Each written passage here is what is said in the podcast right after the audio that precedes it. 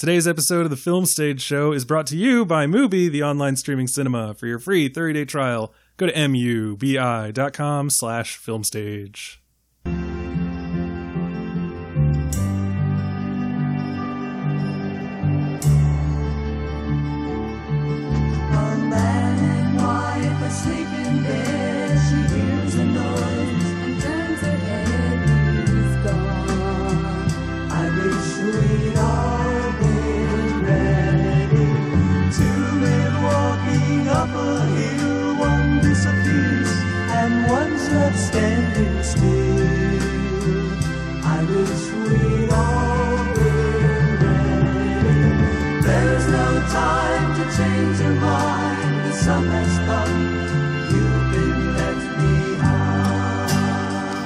Welcome back, ladies and gentlemen, to a brand new episode of the Film Stage Show, the movie review podcast for thefilmstage.com. As always, I'm your host, Brian J. Rowan. With me today, we have a progressively sicker Bill Graham. Oh, God.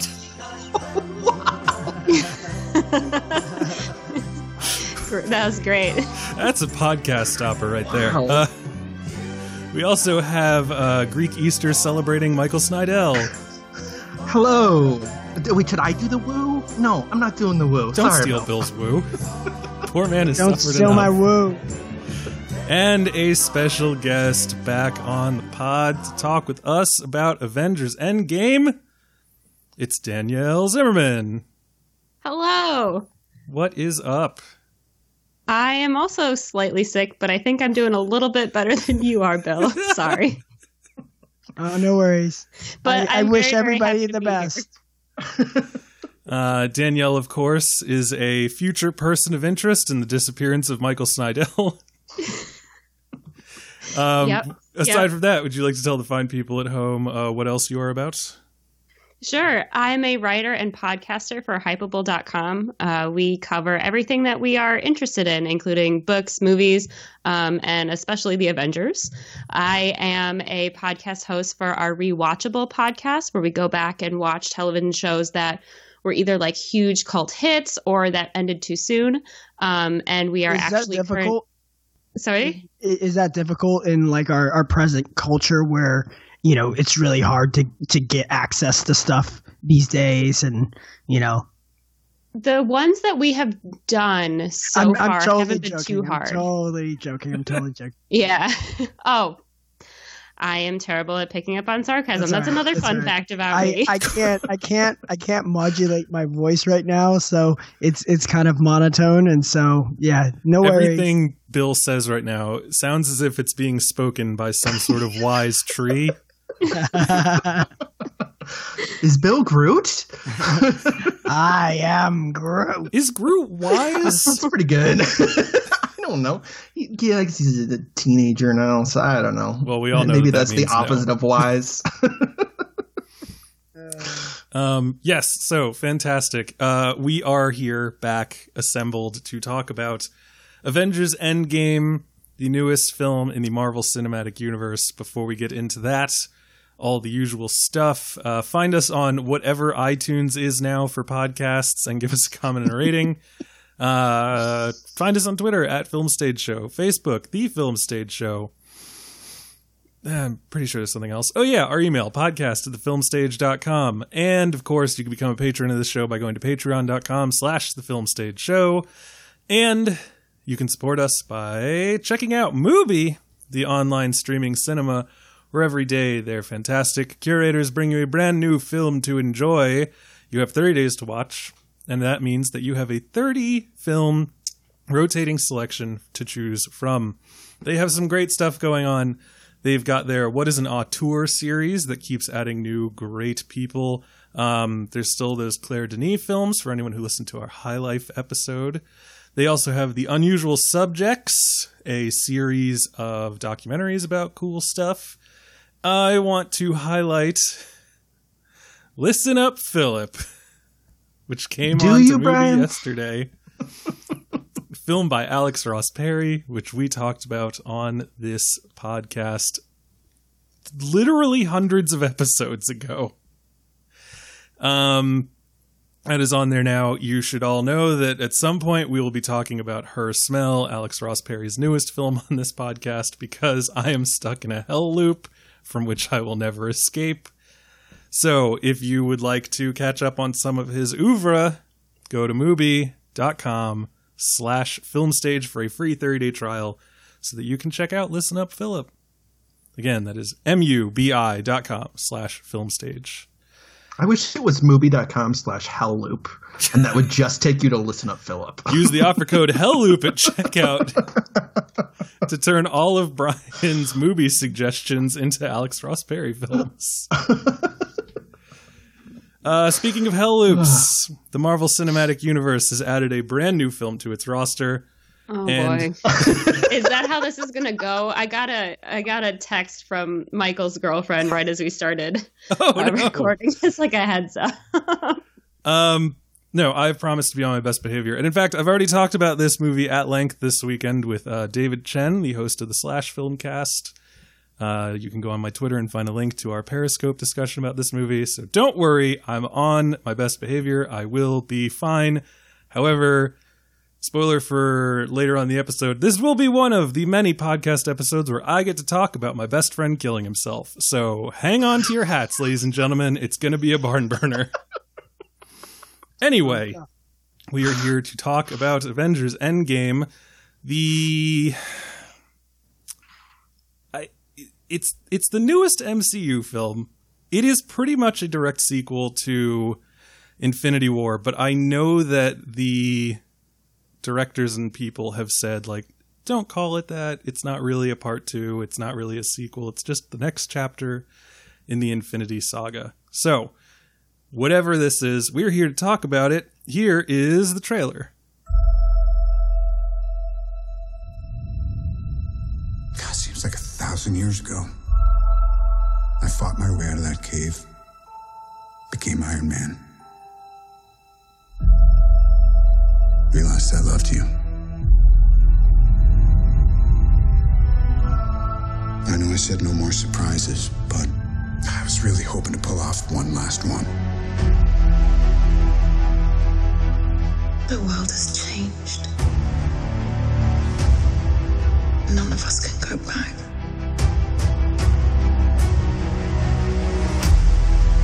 All we can do is our best. And sometimes. All right, that is part of the trailer for Avengers Endgame.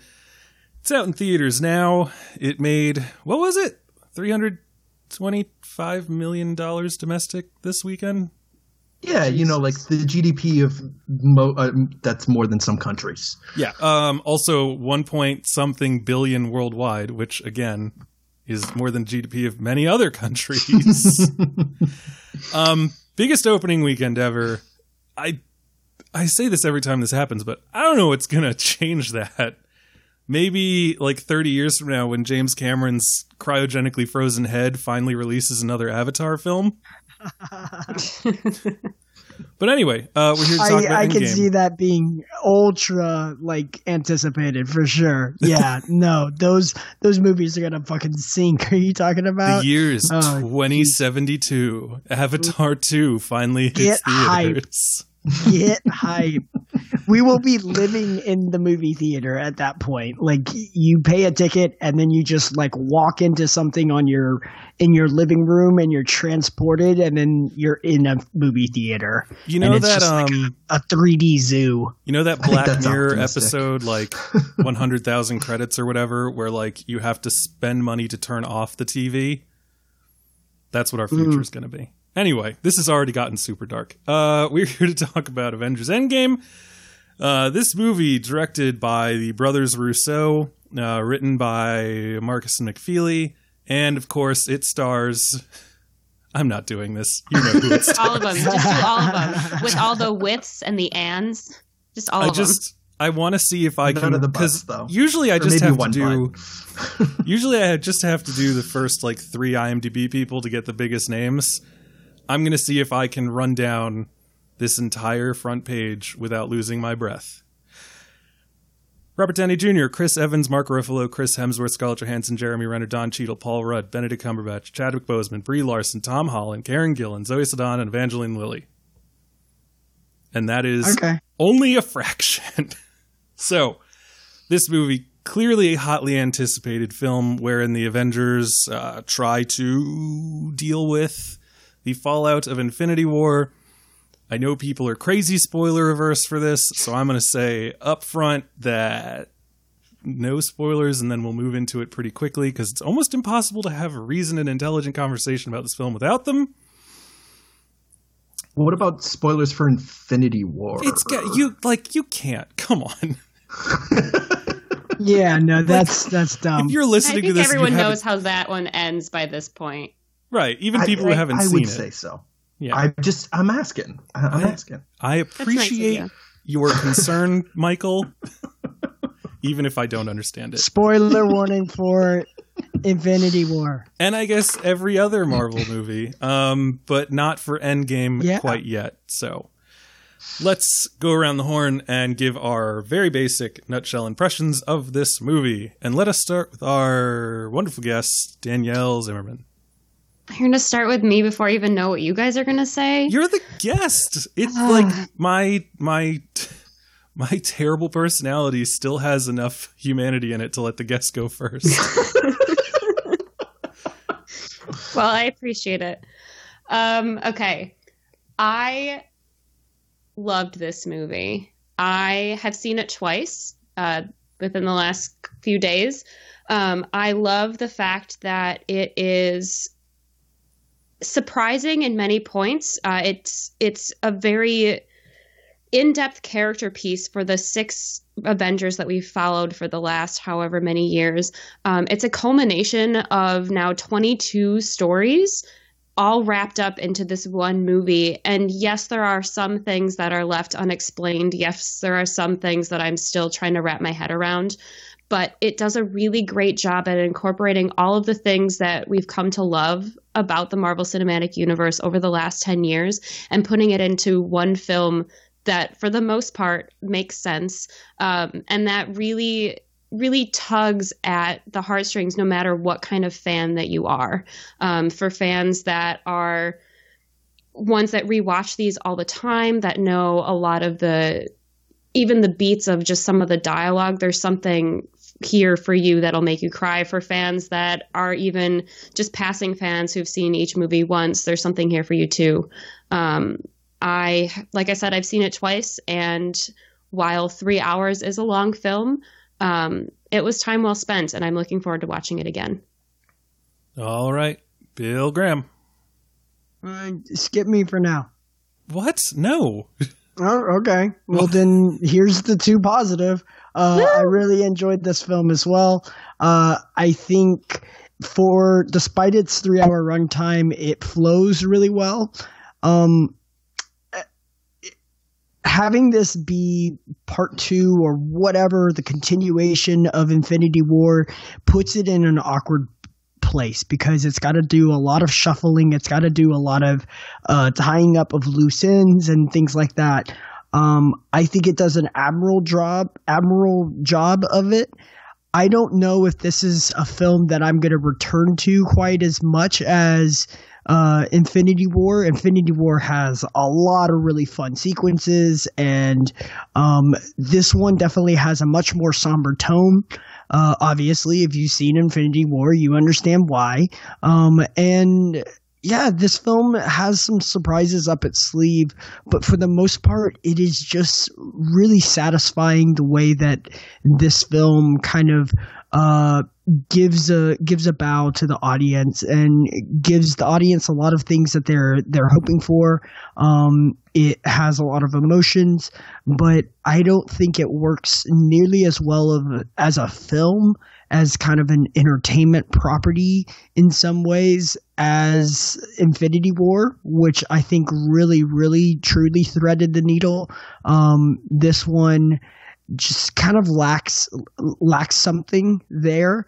Uh, but other than that, I I really enjoyed this one. All right. I love that Bill was like, "Don't make me go," because I want there to be like A a gap, between the positives as we go to Yeah. Michael Snydel. yes. You know what, guys? I should really not tell you guys what I think more often. Because I like this movie. Yes. What? yes. That Um, Is that it? Uh, no, I, I- My I head hurts. was- My I head thought hurts. this was What a. I thought this was pretty good. Like I, I didn't love it or anything, but um, especially after Infinity War, which I just really strongly disliked. And you said don't- all of like ten words about that movie. No, I was I was on the podcast. I know, I know you were. you didn't speak for very long stretches I- of Yeah, that podcast. I went back and listened to that one after we recorded Captain Marvel, and you did not speak. You were don't- not there. I think there's was you just listened to it. Was there literally a moment where I say, "Michael, anything to add?" and he says no, and I say, "Okay, moving on." I yes, I think so. okay, great. okay. Well, I, I have not seen Infinity War in a while. I, I guess what I had I had encapsulated my thoughts for Infinity War is that it just felt extremely cheap to me. Not even speaking of the end, but just generally, I felt like the whole movie was just kind of building i did i thought it was very inelegant in how it tried to bring together all of these characters it also gave me a headache um and i the the action sequences have always been my least favorite part of these movies because i just don't think they're shot and edited well and i really found infinity war to be just kind of an eyesore and it didn't like it um is is that enough or do you guys want more Yeah, that's well, a could good you talk recap. about this film now? yeah yes i was gonna talk about no i was gonna mention That's, I just, that's that's more than you said about Infinity War on the On the Infinity War. Infinity War. agree. Okay. Anyway, uh, yeah, Endgame. Um, yeah, I had a good time with this. I, you know, once I knew what this was going to be and how much it was going to actually commit as much as I thought it was going to commit, I just had a good time. I'd also like to thank my bartender at ArcLight. There was a really long line at the normal concessions, and I was just like to this bartender, like, I really badly need some coffee because it's 10:30 in the morning and I'm going to watch a 3-hour movie and he made me a wonderful cocktail with whiskey and coffee and all sorts of stuff. So um yeah, that that guy was really nice. Breakfast of Um, Champions. and yeah, no, Endgame. I just uh, like we'll we'll talk about it more in spoilers and everything. But I, I just thought that this had a really good balance. In fact, I, I feel kind of the opposite in, in a number of ways of what Bill just said about this uh, not being able to thread the needle or lacking something. I think the pacing is quite good for the most part, and uh, the fan service just mostly uh, it, it mostly works for me. Um, and even the stuff that I was dreading with how they make stuff happen um, Good didn't dodge. bother me in a way that I expected back, you know, maybe in that first conversation, because I remember kvetching about that a lot in that first uh, podcast. So, yeah, I'll, I'll have more to say about this in spoilers, but I had a good time with this. Okay, cool. Um, So, Brian, I hated this movie. Uh, this, I'm gonna, I'm gonna, you know what I'm gonna do? I'm Gonna start off with the positive things. Um, this is an impressive feat to have achieved. I will put it that way. I don't want to minimize the effort of the probably thousands of peoples whose hands are all over these properties. Um, the fact that this happened and that it is Oh and that that it is playing as big you as could it say the same thing about the Rwandan genocide. no no because the because that that would be followed up with is a travesty. This is legitimately impressive. It's like modern art or something. Like it's not for me but great for you. I i get it. So like i just want to say like the fact that this movie hangs together as well as it does and incorporates all the things that it does and goes all the places it does is in and of itself a staggering feat to have achieved. And so when I say all the bad things, just be aware that I know how much happened to make this movie happen, and I don't want to diminish the fact that it was made. that being said, even though there are character beats that I like, even though I think that they fundamentally break the premise of the movie, um, I think that this movie has a very compromised morality system. I think that the story itself is poisonous to the human spirit and just dirty and bad. And I th- we can't we can't, I can't even tell you why I think that until we get to spoilers. But just it has waited on me since I walked out of the theater. And when I walked out of the theater, I was trembling with anger and I sent out a tweet that was like, I saw it and I didn't like it. And I was going to leave it at that. And then instead, as I was driving home, my fury towards this movie and the choices that it made built.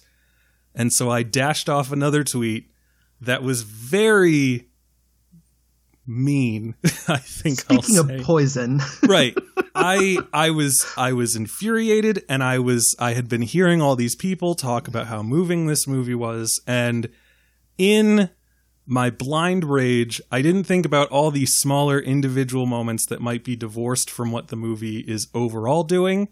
And so i told people that if they found this movie moving and enjoyable, they should fuck themselves. I have retracted that since because I understand that there are individual moments within this movie, especially for people more invested in the characters, that are meaningful and that could move them, but I still find that the overall premise and arc of this film is deeply troubling to me. And that has sapped any enjoyment I can take from any of the parts that I might otherwise like. Hmm. Again, that being said, it is still a. I am not going to in any way belittle the achievement of its like creation or its box office, but I will say that every time I think about this movie, it worries me.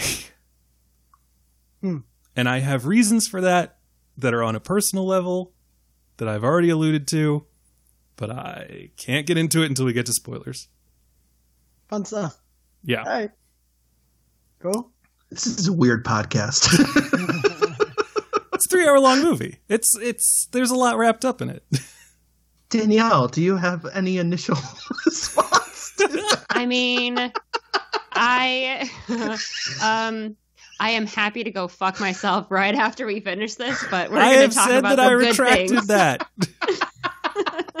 allow Danielle, allow me to turn you into the like person who signifies everyone else on Twitter who saw that tweet. I apologize. I don't mean to belittle your emotional response to uh, Your this. dislike of this movie does not take away from what I liked about this movie. And I have some.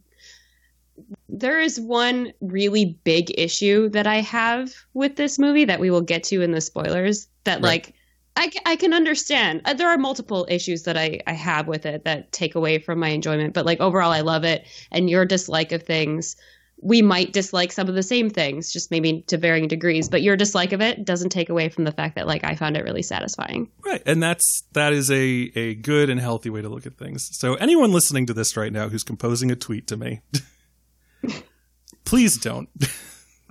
I Composing. I understand. What do you mean composing? Is that giving too much credit to tweets? That's tweets? just funny. Just, just we might be giving too much credit to the literacy of Twitter. It's Furiously something that I've scribbling spent- a tweet, okay, but you can't scribble. It's on Key a phone. mashing. Yeah, key Yes. mashing. That's good. Don't break that screen. Don't worry about it. I I am I have since turned a corner on my blind rage. I'm not trying to destroy anyone out there who likes this movie. I just hope that when I bring up my issues, it will be met with some kind of I don't know. It you don't even have to like be persuaded or agree with me, but just know that I am not trying to destroy your enjoyment. This is legitimately my deep fundamental emotional reaction to this film, and that's just how it is. I'm not just trying to score one in the culture wars. And this movie already made more money than I will ever literally see with my eyes in my entire life. So who are you really defending? in four days. yeah. Oh God, Yeah, Brian, you don't matter. I don't. Oh boy. I So, just watched the entire series of The Leftovers and read the book Less Than Zero. There's never been a point in my What's life where I need to be with you? told that I don't matter less than right now. okay, so We'll get we into get it, into spoilers? Right? Is there anything that we can or want to say outside of spoilers? Not in this world with how people react to spoilers. Yeah, even even giving reactions to whether or not we liked it or not could Uh. be considered spoilers, and like was something that I was avidly avoiding I going think uh, into the film. I saw that you said that you were like logging off from Twitter. I think when you you I said logged like off. Yeah, all social media. The Hollywood premiere was Monday evening, I think, and I logged off of all social. I did not check social between Monday and seeing after seeing it on Thursday. So Because I just your wanna know- though. What? well, so so your job. it is to an extent. she scheduled a but, bunch of tweets. my I don't sit on social media all day like refreshing feeds and like the Avengers uh, well I guess they have some overlap now but like the Avengers and death which is where I work like there's not a ton of crossover between fandom and death Sure. so it's it's uh it was okay I was fine Okay. Yeah, um I think so there are people who are like, "Oh, I can't believe all these people are so spoiler averse blah blah blah." But I just want to remind people that there are assholes out there who will spoil something just for fun. Like yes we just message you, yeah. I I think I've told this story before, but I, there was that movie like Silent House, right? With uh yes, with Daniel Craig and Rachel Weisz. no, that's something else, isn't it? Elizabeth Silent Olsen. House. Elizabeth Olsen, yeah. It's like the movie that's shot or like edited and shot as though it was done in a single take. And I was like, it was from, I think it was from the directors of Open Water. Yeah, no, this is Elizabeth Olsen. Yeah. And so I was Okay. like online and I was like, I'm seeing Silent House tonight. I'm pretty excited. And someone who must have just had an alert up for anyone who said that movie fucking tweeted at me no more than two minutes later and said, blah, blah, blah, blah, blah, blah, blah, blah, blah. Like, I'm not going to spoil Silent House right now, but literally told me the twist of the movie and how it ends. And I just sat there on the metro slack jawed.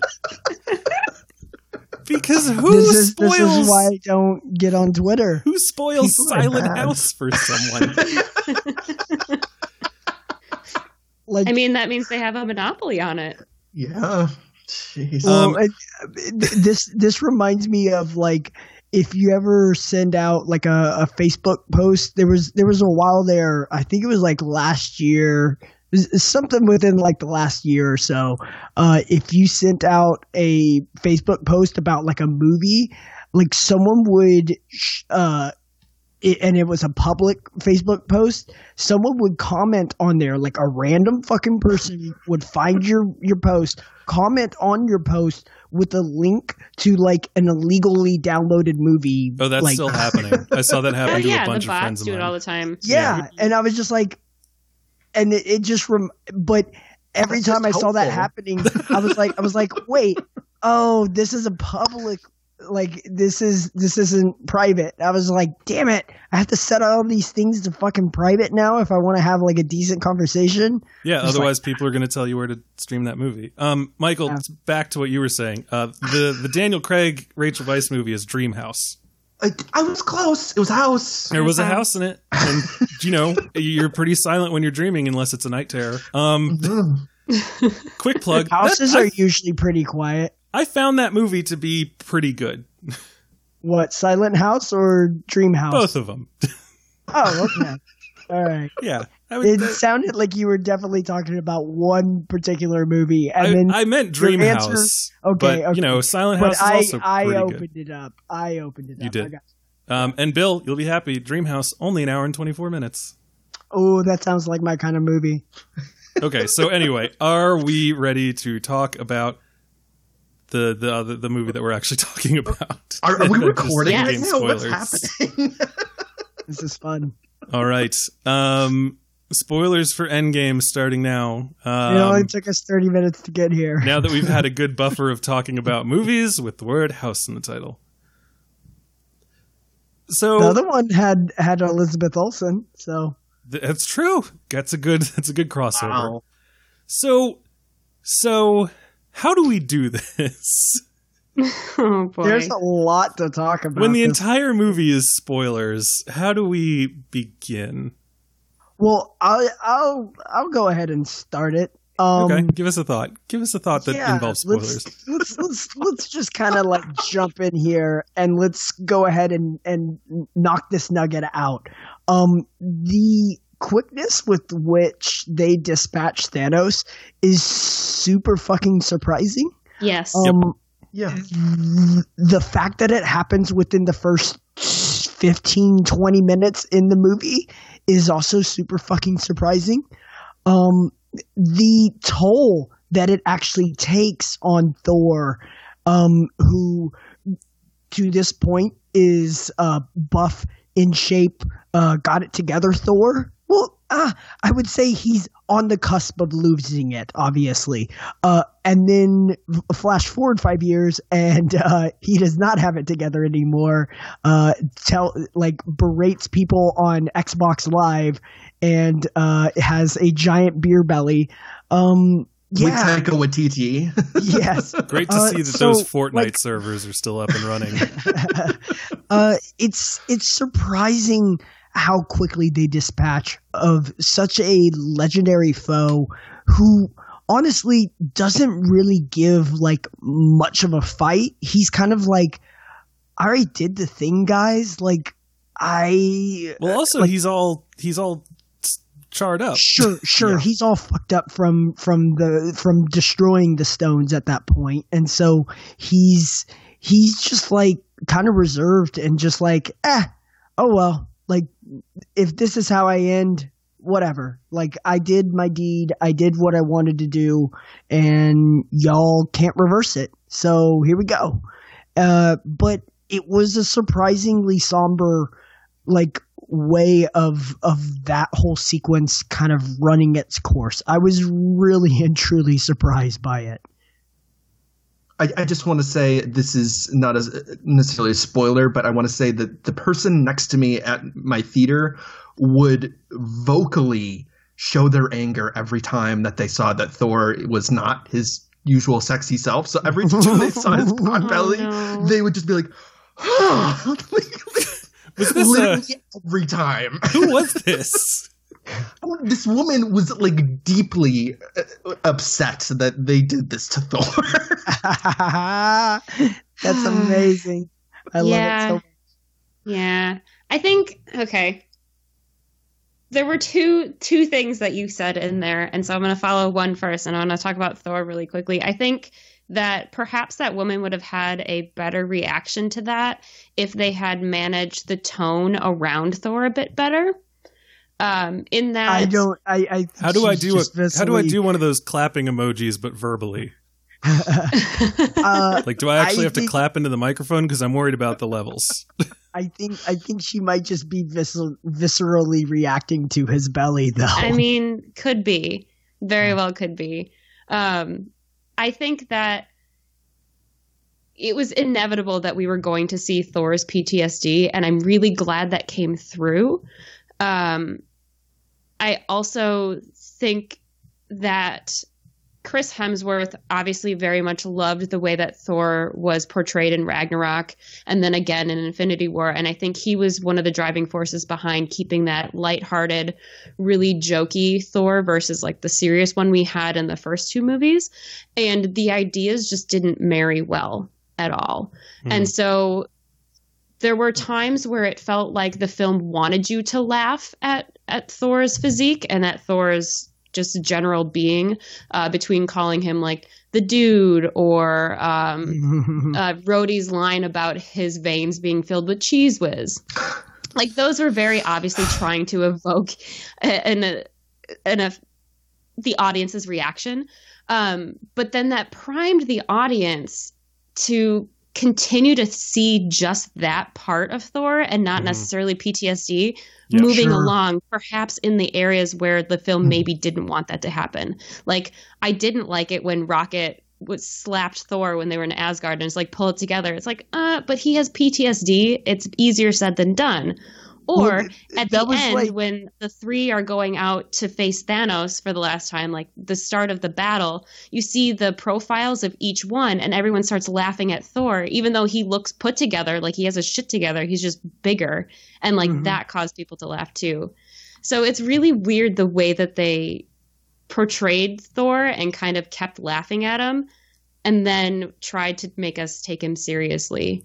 Let me just draft off of you for a second. So Yeah.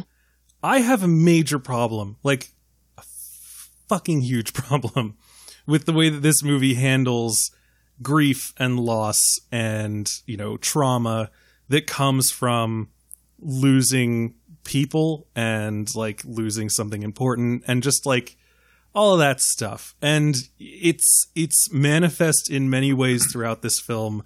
And I think that perhaps the easiest to see, even for people who like this film, would be what everything that you just said with Thor. It is unconscionable to me that they decided to take his broken psyche and his descent into obesity through his rampant alcoholism in the face of all the pain and trauma and guilt that he's feeling and turn it into multiple punchlines in this movie and that is super fucked up. Yes. So that's just like one little bauble on the Christmas tree of of how much I hated this movie. For those reasons. Like Sure. if you were to remove a lot of the aesthetic trappings and head fakes towards a lot of very real themes and ideas and just really cut this thing down to the marrow and say let's just pretend like nothing happened but we still need to win like that would have been a more victorious thing that would have annoyed me less than the way that this movie occasionally attempts to give the impression of being an understanding portrait of loss for some people, but then immediately reverts to if it's so bad, why don't we just fix it? Well, I mean, I think I think the whole issue surrounding that is that they're superheroes and that they're going to try and attempt to go and above and beyond because the other people that you do see that don't have that same mentality are basically the regular humans who I don't know. It it feels really fucked up and weird that they decided that the time jump that they were going to make was five years instead of like maybe I don't know six, Six months, maybe a year. Yeah. Like That the was fact surprising. the fact that like the whole world looks real fucked up and like nobody's cleaned trash off the streets and like all of this shit and it's Like just Ant like Man Street. yeah They're still it's missing like, posters on the poles. Yes. yeah it's it's really fucking depressing because like if if anything in humanity has taught us is that like the human ability to rebound and fight back is incredibly surprising to the point where it's it's often like kind of silly right? And so like for them to portray okay i get it. Like half of the world disappeared overnight because of some big fucking purple dude. And it's like you know for a lot of humans they're like what like what power do i have? And it's like okay but a lot of people believe in god and a lot of people believe that the rapture may happen and that same scenario potentially could happen to them right? And they're not going to freak the fuck out about that. So i don't know like for all of humanity just to just basically be like i still cry about it like w- while on a date i'm just like five years i don't know man like And like it's I, possible I that want to people believe in humanity more than that, you know? it's possible that the people in that circle are Sure. particularly sure. shook, which is why they're still there. And we do see you know, like those kids in the diner taking pictures mm-hmm. with Hulk, even though it was weird for me because I'm like, wouldn't it be more interesting if these people couldn't show their faces in public because their catastrophic Sure. loss like Sure. resulted in the death of all these people? But I guess people forgive them for trying. Like, you did your Uh, best. you know, I don't I don't know if anybody knows what actually happened. You know, well, people and so they Or they'd they vote- were they weren't asking for photos with Cap and Black Widow who were sitting right there. They were asking photos of with Hulk who wasn't even in the battle technically. Yeah, that whole sure. Mm. So that makes me So wonder about that maybe even like more. they still think down upon the ones that they had they saw doing things or that they know did things, but they didn't know the difference between Banner and Hulk, and so they were like Hulk. Sure. Maybe. maybe, maybe. or it's just the fact that he's the big green one. I mean, yeah. What, Like, what do I wouldn't call him? Do we recognize call a Yankee- Bulk? Do we call him Bulk? I wouldn't recognize a Yankee in a bar if they weren't in their uniform, you know? So like Hulk is constantly wearing his uniform, but like Cap Sure. could just be the world's most handsomest man. Except I his forgot uniform their, is their taking his incognito costumes off. always work with the baseball cap and the jacket. Um Yes. So yeah, I just I just like I said, I just wanted to draft off that because there's Well, a lot of it- stuff like that. And and you know, to Bill's point, I almost feel like this movie came too soon. You know, to make that 5-year time jump. I almost wish that like they had just taken the time to do two or three movies within this world Jesus. to to to let that so I mean, well, but probably yeah. like Oh, but like it it's it's it's I understand that you say that sounds depressing and it possibly is and that's why comics could probably do something like that cuz you know they ship out a new a new you know 12 pager every week um and so they can you know still within the space of a month like get over all that stuff. And these movies have to you know put out like two a year. And they don't want people getting bummed out and leaving. Um and they want to capitalize off the uh the the shock of the snap and see how it all sorts itself out. But then it, it just makes it that much harder to to get over the fact that in order to push forward that feel good ending, they're they're still going to trade on the aesthetics and the like psychological realism of people dealing with like a sudden destruction of half the population. Um, so yeah, I mean, like it's depressing, but like, isn't it? Like it is, right? Like, should we ignore that? Like, and then if we're not going to ignore it, should we just play with it a little bit so that people can like see the stakes and like then we just come back and and the way that I felt with the way that the movie treated the loss of three and a half billion lives was that it was like the way that the Avengers calculate their victory is by how many civilians are left standing at the end, and so they just have to get them back so they can win. Hmm. Can you explain that last thing a little bit more? I, I don't quite know. What, I was with you until that last sentence. This is going to be complicated. so We got time. five five years has gone by, right? Okay. In the in the world of the movie. So clearly some people are still upset. Some people have moved on. The world is still churning, you know, Fortnite's still happening. They've clearly constructed monuments. You know, when when Ant-Man finds his daughter who thought that he had been snapped away, but he was really just stuck in the quantum realm until a rat released him. Um she didn't seem like she had just been about to like swallow a bunch of sleeping pills. You know, she was a a put together, healthy young teenage girl. It's also five years, though. As Like, far as we you can know. tell, she probably was suffering some from like No, some no, and I'm saying that's a good thing though. Is that she's she seems to at the very least be Oh, okay. doing well. But okay. so let's assume that like the world will one day get back to slightly normal. Like it's a terrible tragedy, but people seem to know why it happened. They seem to have made peace with the people who I won't say allowed it to happen, but failed to stop it. And, you know, Audi is still making really nice looking cars. Like and and if Yes, yes, they are. if half the population is dead, that takes us down to the population levels of the 1970s.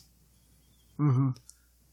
And so it- to to suddenly especially because the way they decide to do it in this movie is well, Tony has a baby now. And so we don't want him to lose that. So instead of trying to go back and stopping it from happening, we're just going to bring everyone back. Like, that's a weird kind of best of both worlds sort of win scenario that takes none of the actual implications of doing it into account because mm-hmm. these people are so fundamentally in denial and unable to get over their their loss not of people but of the battle that they don't care about the kind of psychic emotional logistical Collateral. hell they are about to create because they want those points back. They're not thinking of human lives. They're thinking of the scoreboard and how can we get that 3.5 billion back? Even with the lines like we owe it to everyone we lost to try. Yeah, because at a certain point, like, do you? Like, what world are you bringing those people back into? Well, it seems like they don't have the memories of the loss. Like, I, I- I'm not saying that there wouldn't be some trauma that would come from people just appearing again, but I, I mean, like, I, I don't know. But I, I was with you and then I kind of lost you, the Brian. I don't, I don't know. who were left behind still have those memories. yes, they do. So the people who come back will be like, I blinked. And suddenly it was five years later. yeah. And I am back. They they And- will remember. No, no, they will remember turning into dust because Spider-Man specifically says, "I remember. Oh, that's right. Yeah. I remember waking up and being dusty, or something. Something Yeah, along he, those like, remember, yeah, I remember out, turning yeah. into dust, and I must have fallen asleep because the next thing I know, Doctor Strange is waking me up, saying, "Hey, we got to go. It's been five years. They need us." Right. Yes. Is Yeah. basically what he said. So, so so something they they feel like something has happened so there's going to be a, a, a cognitive dissonance between them and and the rest of the survivors right Yeah. the other half there's a cognitive dissonance, but there's also a temporal dissonance. Like, like if uh, like it's just like they- they're still the same age. They haven't aged at all because in their Sure. world, Yeah. nothing has happened. Like they so remember. they have like two different ages technically. They have like their age by what year they were born, but also their age minus the snap. that's that's going to be interesting yeah Yeah. Yeah. Or like siblings, the older one may be the younger one now, or like mm-hmm, mm-hmm. people may have moved on, gotten married to someone else, and now they're in a polyamorous relationship, or like all of these things. Yeah. yeah In a There's best a case lot scenario. of weird consequences. Right, it, that What? is that is legitimately a best case scenario. Um, The well, yes, I like to think Yeah. best case. well i mean no i mean why they can't be polyamorous. let's No, let's sure, sure. let's let's talk about like like fun things cool yeah all those things are fun uh there could be bad things where like you were in an abusive relationship and all of a sudden the snap happened and that person disappeared and now all of a sudden the snap happens and then all of a sudden that person is back in your life but How you're older than them now, so you've got that going for you. I, I, I don't I don't I don't know how that works. I I'm not talking about that kind of abuse. Um, I'm talking about physical. So yeah. Um, but yeah, no. Uh, there's there's a lot of situations where that situation would not be improved by X person coming back necessarily. Right, and and You know? and again, like I'm not saying we have to think about each of those things individually, but as a whole, you have to think about the the existential nightmare. And as we were as I was walking out of the theater, I thought to myself like the only thing worse than them leaving would be them coming back. Like cuz there is like what do you like what do you what are those people's lives like? You know, the the the suicide rate among them must be astronomical because like what if one of them was driving a car and that mm-hmm. car crashed and killed people? Or like what if what if their like their person got remarried and has no interest in seeing them again? Or like what like, there's just so many things that could happen but it doesn't matter because the only thing that matters to these people is he took these people away. We want them back. But like that's not how loss and grieving works, but they're so unable to look at it that way that they will bend the fabric of the universe in order to do it just because again they're not thinking about what is healthy and what is natural and what is right. They're thinking about what is the like child wish fulfillment design of undoing death. But uh, my my question to that though is you're you're almost spitting in the face of this is a comic book movie, right? And If- this is a world where Thanos snapped his fingers and half of existence disappeared. So your concept of loss and your concept of moving forward denies the fact that that stuff could happen right? And so, in a world where that stuff could happen, you can also snap your fingers and make it unhappen. And so, that's the reality that they're fighting against. And that's the reality that, like, the average person doesn't have a fucking clue that it's even possible. So, for them to move on is going to be very different than for these dozen or so superheroes that are collectively trying to figure out okay, we just killed Thanos as soon as we could. Mm, you know, maybe we shouldn't have chopped his head off as quickly as we did, but okay, it happened. We can't bring him back. The Infinity Stones are gone.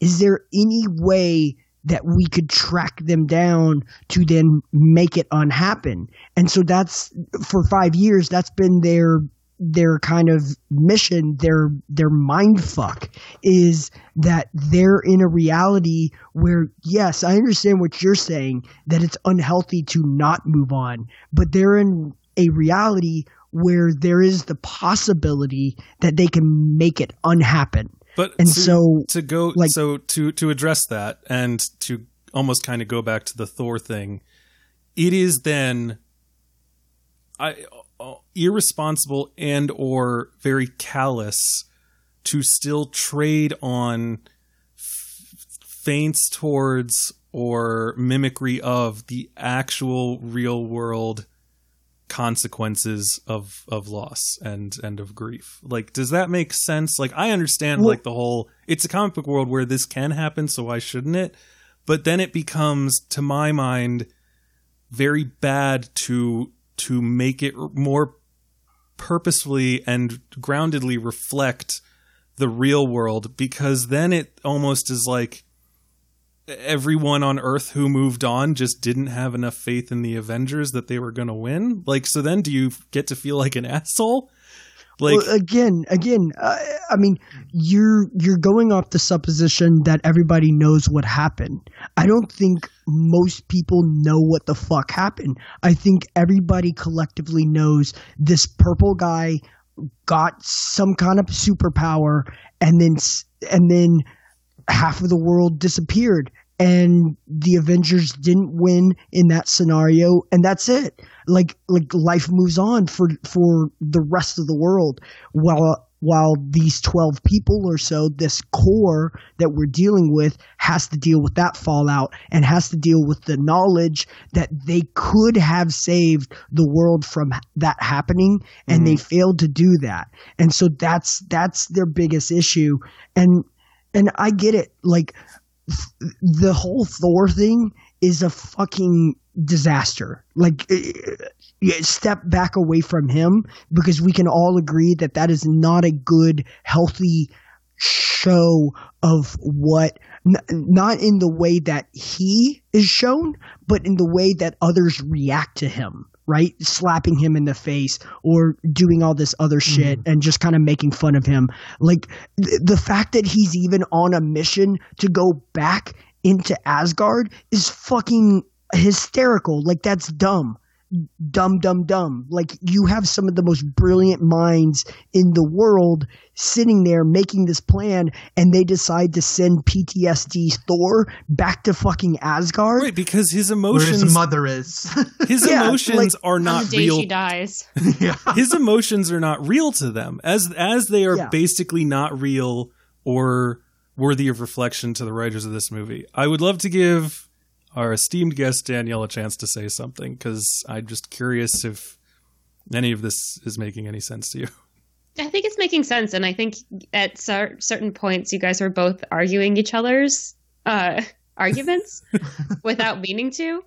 Um, but I think to Bill's point, I think that they live in a world where like weird things happen every day, and so some people their their process of grief might look different, slightly different from what ours would, because even though I'm looking for it every day, like magic or anything like that doesn't ex- exist here. Um, Uh, there's this guy you should look into. His name is Criss Angel. He's pretty cool. David Blaine. I heard he's a douchebag though, so I, don't I mean, he's a magician. He has to be a douchebag. Look at the Doctor Seeing Strange. how he dresses. Are you kidding? Uh, um, yeah, I think Sorry. no, and and to go back to um, oh god, really quickly, there was a point about uh, if you go through your grief process, like I I deal with people who are in grief all the time. I don't see obviously the whole expanse of what people feel in their grief, um, but very specifically, I deal with people who have lost a spouse or who have lost a child, um, and not a day goes by where I don't see something from them being like, if I I would do anything to bring them back.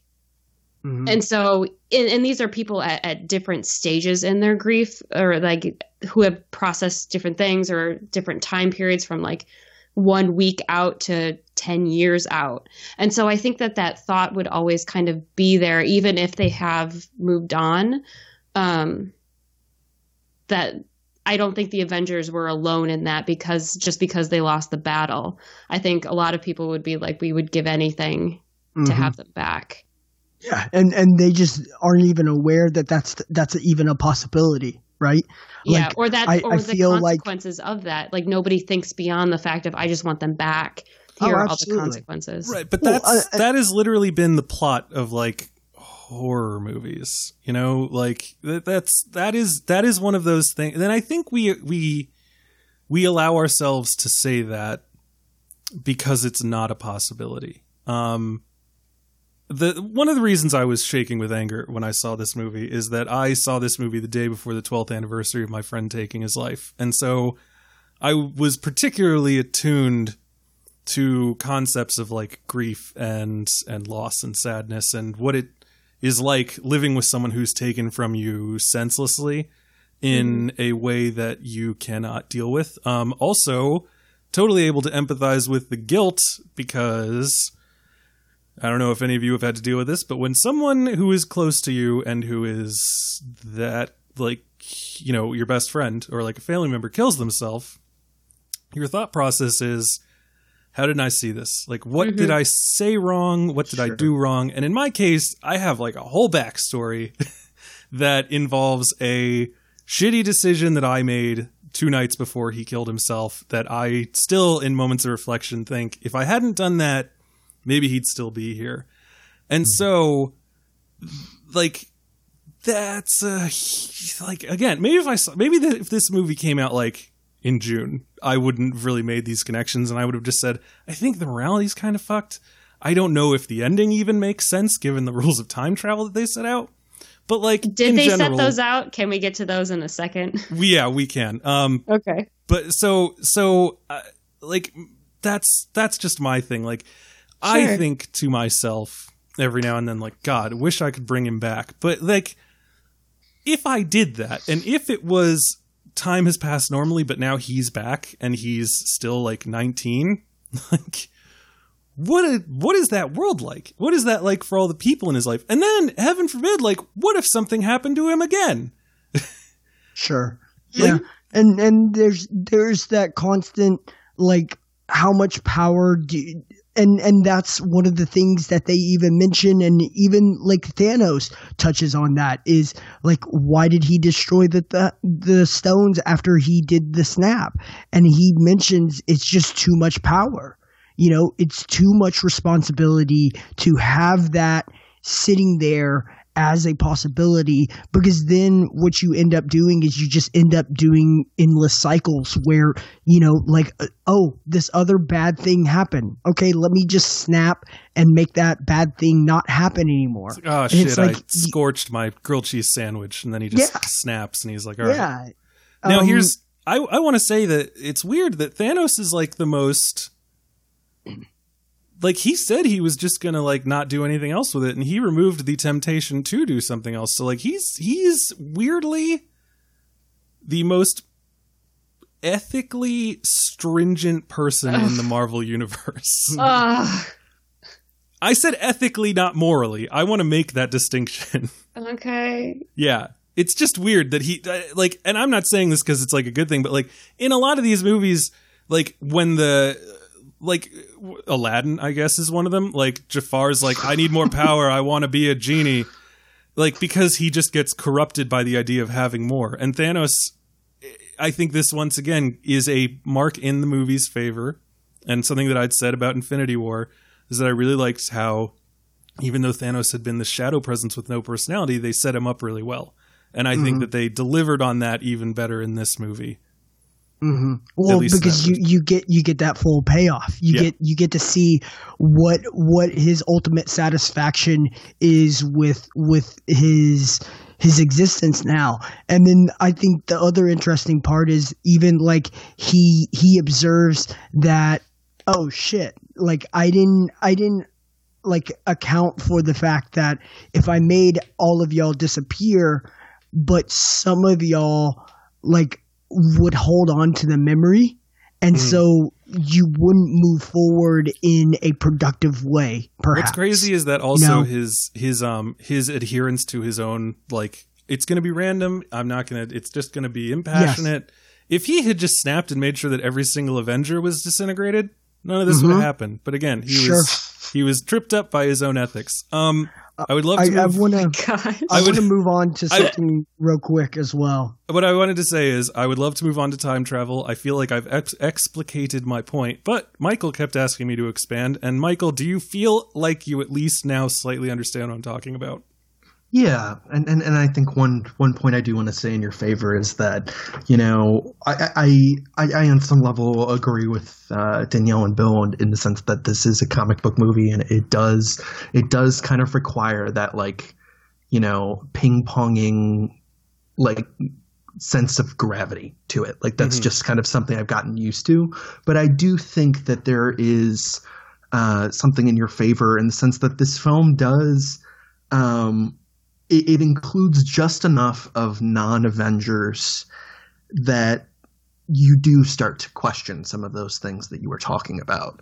Like if they would have just kept it to the Avengers, um, I mean, we might also we might still be having hypotheticals about how this movie doesn't seem to care uh, about like average people or something sure but I think, but I, but I think with what they do, it's it's not enough, and it, it is something that does um, it does diminish. Like I, I, like in the same way we were talking about the selfie scene and things like that. It, it's, I, I mean, I I have to admit, I I didn't actually think about how toxic the Thor thing was because I was actually enjoying his performance.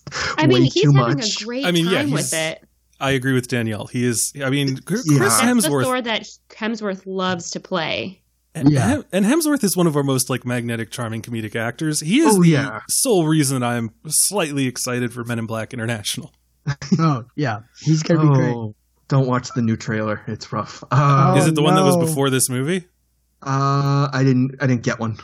yeah Oh. i didn't get that one Probably was. Yeah. I Did it have Missy. Elliott in it? It had Kumail Nanjiani as like a sentient chess piece. Yes. Well, yes. Yes. I didn't Yeah, mind that. that It was. I don't like that they gave them like a little uh, cartoon dude to hang out with, but I still really like most of what's happening with Hemsworth in that movie. um can i say something about uh, one Wait, thing uh, in well Wait, wait, wait. Uh, I think Michael was still. I'm sorry, I, Bill. I just, I just want to finish what I was saying because I, I interrupted Okay, my own yeah. thought like an idiot. Um, no, it's just, uh, yeah, it's just I do think that the the film kind of, um, you know, shows its its cards a little bit and like it does kind of underline its own like certain disinterest. Like I, I and I, I, as you're talking about this, Brian, like I, I see some of what you're saying, and and, and um, I know we'll especially get into. I know you want to talk about Tony Stark's final move Mhm. and the morality of that as well. Um, but I, I, I- do just want to. I, I- I think it, it's just also that it, it doesn't. Let, let me put it this way. I don't know what they could have done that would have actually given this the gravity that we're talking about. You know, And- like I, I don't like the leftovers, but I understand why you do, and I understand why that's become such a, a you know a, a pinpoint that people have talked about in relation to this film. But like, I- this is kind of what I expected, and I don't mean that in a condescending way to the film. It's just like, given what this thing needed to do, I was kind of okay with you know even you know uh, Scarlett Johansson quietly having a peanut butter sandwich, like and the and you know like even even the even the stuff where like they're just talking to people over the radio and there's people in different places just focusing on trying to do something and no one is really getting anything done. They're just essentially you know uh, keeping the status quo. Like I, I like i think that stuff is interesting enough that i d- wasn't thinking too much about the average person. And that's that's a flaw. I'm not saying it's not but i'm just saying that i think that they at least do enough that this magical reality makes some level of sense if not total ethical sense Right. So like just just to what you were saying, like could they have ever given enough gravity? Probably not. I don't think their corporate overlords would allow them to. Um I think they should have like pulled back, which is something that you had said. Um and then I had another point and now I can't remember it. We're going to talk about Tony's final move and the weird mor- moral complexity of that. Um but we said we were going to move on to time travel. Uh, bill i think you had a point too that i interrupted as well so i, I apologize for that Well, I just want to touch on two things. I think I think had they not jumped five years, if if they had jumped only one year, I think a lot of what happens in this film, at least in a visual sense of the repercussions, would have made more sense. Yeah. I think the five years just is is too much time for humanity to not visually at least uh, rebound. Besides, apparently Audi and Fortnite still running and things like that. So, um, yeah, I think I think that's that's a misstep, and I'm not sure why that has to happen. I don't see anything in this film that has to have that five year marker. Um, like eh, besides them maybe giving up on trying to find the infinity stones and maybe trying to go back to the con- quantum well or realm but even then i think one year is enough for them to just be like i don't know man. Like we're brilliant and we can't figure this shit out. Okay and then you know paul rudd shows up and he's like hey guys i i can do this you know? So I don't know. Like I, I think I think one year would have been perfect. It would have been it would have been that little chef's kiss. I think five years just too much visually for this to to happen and for them to show all this. I think they wanted to play with time as as much as they kind of do with the Thor belly and the Scarlett Johansson hair growing out and and you know- Tony's daughter. Stark, I think yeah. that was a big reason why. Okay, Yeah. perfect. Yeah. Agreed. And that that kind of leads into my next thing which I think really I wasn't expecting it to hit home as much as it does because I really enjoy that aspect of look, I understand that y'all want to make this thing unhappen, but my present reality is good. I'm happy. So why would I want to jeopardize this? And that I feel hmm. like kind of hints and touches at some of these other potential realities that are out there as well, w- a- a- as well, where people maybe were, you know, not as happy or not as settled or whatever. And now five years later, they're extremely happy. And they're like, why would you undo that? Like, why would you make me want to, to, potentially sacrifice that. And I think it's an interesting reality where when they bring the people back, when they snap the fingers, it, it basically the timeline stays the same. And so the baby has still happened. And I was like, oh, oh, interesting. That's a that's a workaround that I didn't really. I thought they were gonna have to go back in time and live in the reality of five years b- before. But Mhm. now that they can snap their fingers and just bring those people back, and yeah, again, that brings up a bunch of issues. But for for that storyline in particular, that was a unique way and an interesting way to get around that. I feel like they backed themselves into that corner by trying to have hmm. that, and then ma- managed to fucking like get back out of that corner. So Yes. yeah, I was impressed. I was impressed by the humanity that that I felt with Tony Stark's struggle to even come up with an idea and even hatch a plan to do anything about this. Like, fuck you guys. I'm happy. I got a kid now. Like, what the fuck am I going to complain about? Like, yeah, we lost. like, y- y'all, y'all go fuck yourselves. Like, you know, it's like I got a kid now. Like, like, uh, why would I jeopardize this? You know. So And I- it's, I- it's I- wild. I understand that. I I still have an issue with the fact that like again, it's having a cake and eating it too, in my Sure. mind, um, morally. Um, but Danielle, time travel. Time travel. Okay.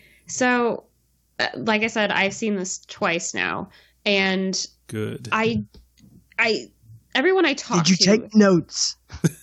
uh, I actually did the second Oh, time, but yes, mostly on quotes and outstanding questions I had. Oh, Um, No, no. I left Don't- the don't time bring us travel any- almost I don't- completely out of the question. okay, I was about to say, don't bring us any questions, Danielle. We, we got no answers. No you. wait, I want to hear those questions when this is all over. But okay, for now, I have my notepad somewhere here. Um, but I think the time travel portion of this is the part that most people that I've talked to have struggled with. Sure. Um, just because they say that the rules of what you think you know about time travel are all wrong. And here are our rules. But then they don't really give the rules. Is kind of how it felt to me. So they were explaining how when you go back in time, you can't anything you do in that period will not affect the current present that you're coming from. hmm So does that mean or how do you interpret it? Do you interpret it as like going back in time was already a part of that past and so it's already reflected in your normal present or in going back in time are they going to like an alternate real or like a parallel reality to go back in time and then when they go back to their normal time they're going back to their reality Great question. Um, the problem is that I can't answer it because I could say either one and have many points to both back me up and discredit me. sure Um, hmm the ancient one, that's the name of Tilda Swinton, right? Yes. Okay. She has this whole thing where she's like, if you remove the stone from our branch, like it goes off and it's darker than the other thing that I've made. Um, so it seems as though they're entering our timeline, and when they make a change, that creates a quantum branch off that is different, right? But I have to assume that it is still like your stream will still continue, but then now there's just a split universe. So like But you'll but always what you see is the present will you will always return to as it was when you left, but you may have inadvertently made a different universe. But I don't understand then why literally everything that they do doesn't create a different universe because everything that they're doing is an interaction that didn't happen initially. Now, you could say like there's a lot of wiggle room in there. like, Mhm. you know, ordering a coffee doesn't have the same effect as blowing up a building. So like maybe it has to be something big enough like removing an infinity stone. Um or marrying Peggy Carter. that's the part that fucks me up though. Because oh, that's a huge I wrote change. two thousand words about that. So Oh, okay, okay, That's a, okay. that Okay, a so- So, so y'all are y'all are racking your brain. Can I can I jump in here? No, no, I, I, I, I want to, I want to ask Danielle. So, like, you said you wrote two thousand words about that. Um, what were those words about? That's we don't have time for that question. Come on. No, no, I'm Terrible summary. Uh, Peggy Carter didn't deserve her treatment in Avengers Endgame because she was treated as an object, and also by Steve going back in time to be with her, most likely messed up her character development that she got in Agent Carter, as well as who knows if she would have founded Shield and actually lived her happy life before before Steve got there. Okay, super kind of happy stuff. to hear that because I remember you and I bonding over our love of our gal Peg. Oh yeah, my gal Peg. My Welcome gal to another episode of My Gal Peg. And um, Like so yeah, like comedy.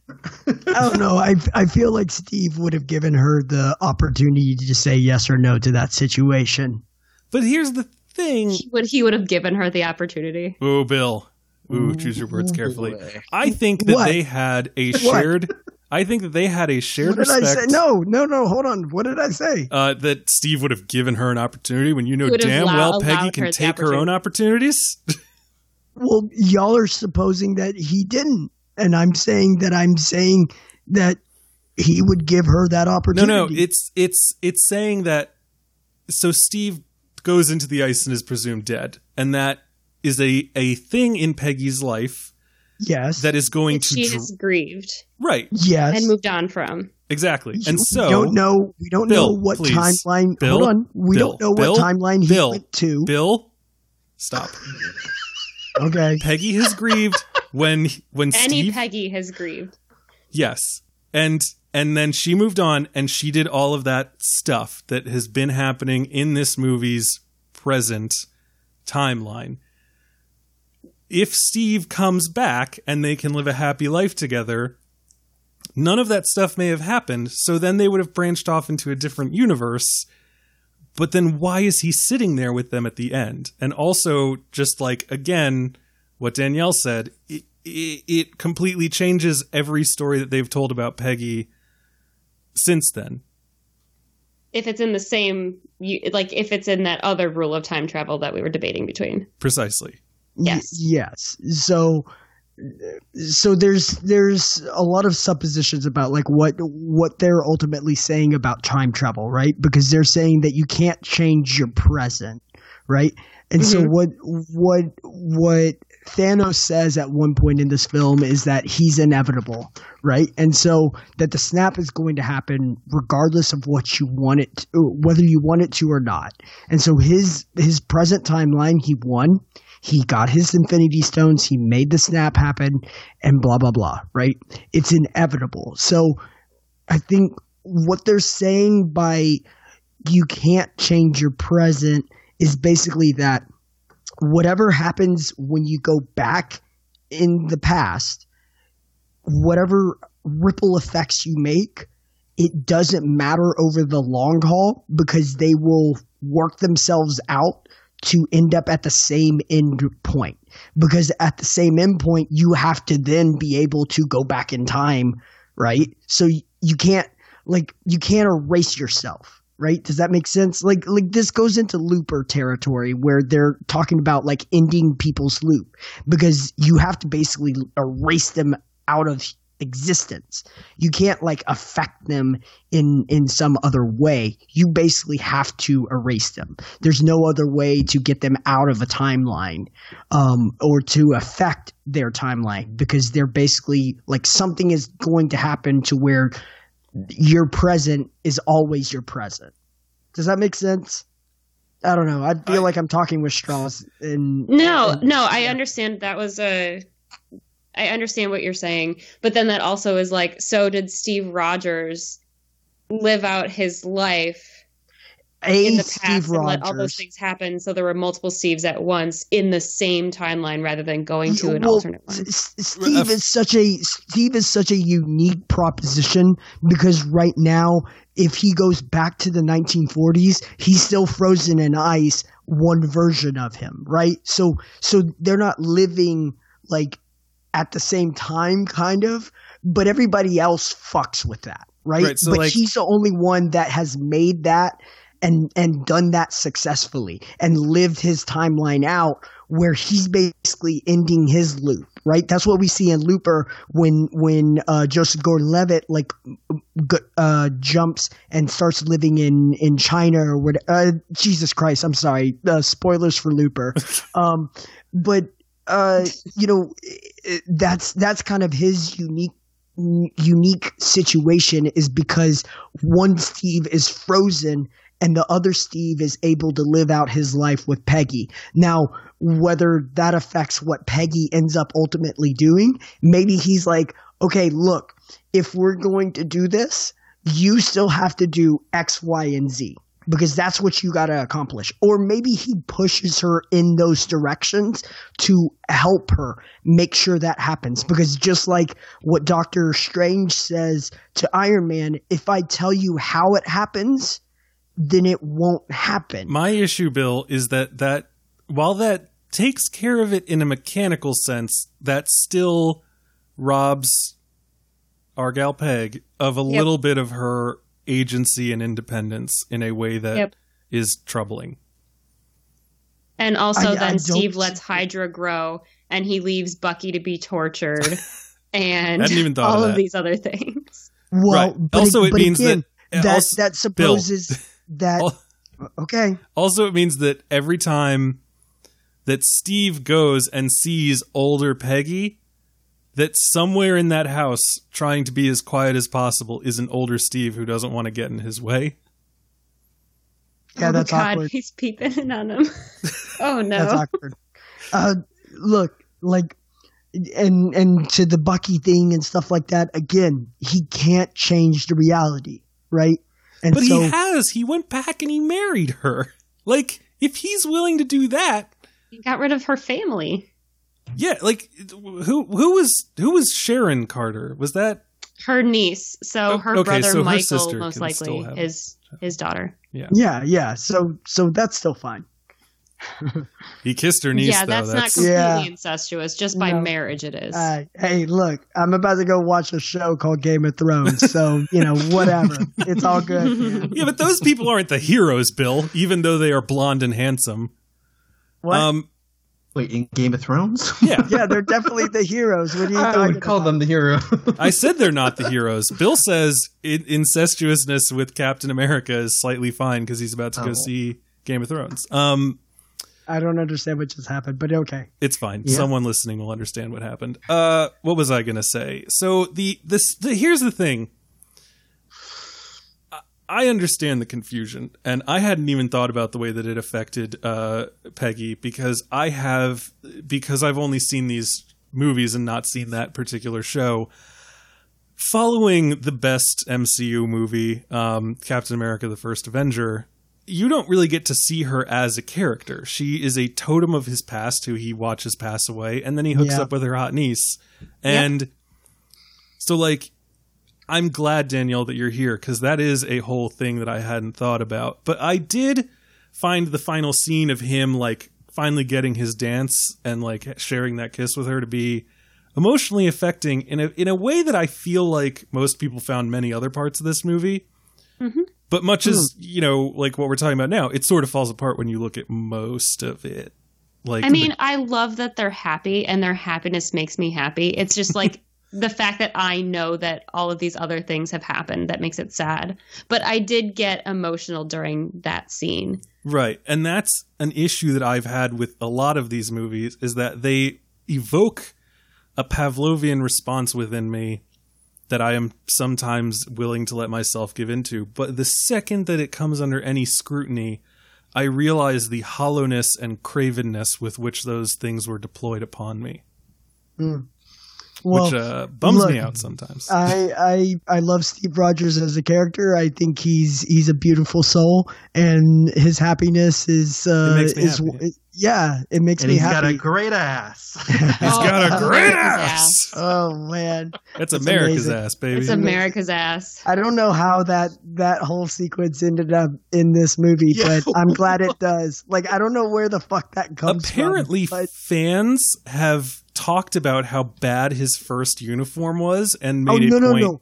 of talking no, no, about the no. ass so like they the I've- writers of the movie I've were like made we should address that I've made that point. Anytime they keep showing that uniform, I want to gag in my mouth and and like kill myself. Like it's Yeah. a terrible fucking uniform. I regret such- it used to be my favorite one. No. And I used to fight for it and I don't know what I was thinking. no world war ii uniform is best Yeah, uh, and, and and his present timeline's pretty good too. Uh, the the one with the the helmet that still works, but yeah, that that first Avengers uniform is just god awful. It's so bad, and like I get, I I mean, I guess, I guess some fans have just been honing in on his ass. I mean, Oh. his ass is great all the time. Chris Evans I- is No. I've a seen god. gifs and I've followed it for a while. It's Okay. Okay. So I guess I guess maybe it's not a flattering suit to his ass then, but I don't know. Mhm. Like, like they they definitely point out and they're like they're like, nah, it it's a good ass though. uh, I love this movie. Um, Fuck this Okay. movie. Um, so so what what el- what else do we need to talk? About? I don't know, about? Michael. You haven't said anything. You want to? Do you want to jump in here with some? Yeah, we, we gotta we gotta keep it above Infinity War levels. All right, man. No, I no, I'm I, I I'm literally listening. I actually think this is a really thoughtful conversation. Don't you want to be part of it?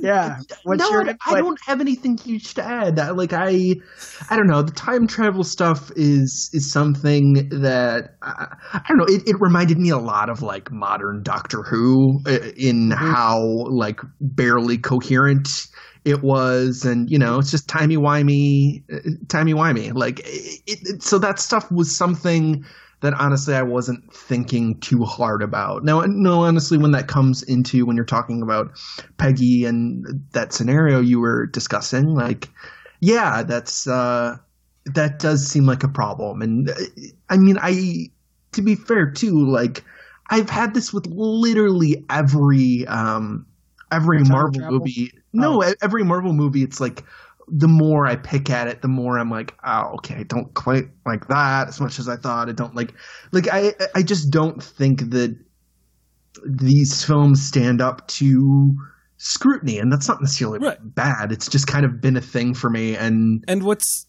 what's weird to to jump off of what you just said, Michael, is that I, I especially this present opinion of mine has gotten a lot of people. There are a lot of people who agree with me. I want to point that out. Um, during my conversation with do.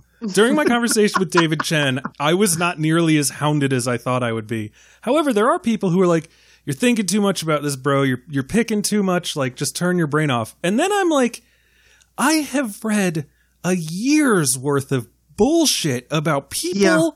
going back over Infinity War frame by frame to figure out what dumb piece of shit background prop is going to be important. So don't you dare say that I'm thinking too much about these. Well, I think that's. I, I, I think we talked about this last time, Brian. Yeah. This this has been my ongoing problem. Is like, you know, that people say I'm too negative about it. I, but I, if I look too hard at it, then I'm not being fair to it. But if I do actually want to critique it, then I, th- there's there's no place for me to feel like I'm going to be okay. And it's not like I can ignore uh, these. And Well, I, I- honest, I, and I'm going to say something something uh, truly horrible right now. Do it. I don't think this is going to be my last one. Oh no, Michael. Yeah, We had a deal. Your last Oh, Marvel what- movie? Yeah. I, yeah. I don't know. I, I don't know. more kitchen conversations. Stay away from those knives. Um, so so here's here's my thing, Mike, and and you know, being the part of the trio, Danielle, not you know, uh, not excluding you, but you know, as the regular podcast The core group. host, yeah, Sure. of, of, of the core Avengers, as you would, um, of this. You know, my my leanings are more towards like I I enjoy these and I have a lot of fun with these generally. Uh, Captain Marvel kind of excluded. Um, that was fun, but it was also like I I pulled on that thread, right, Mike, and and it Yeah. unraveled really quick.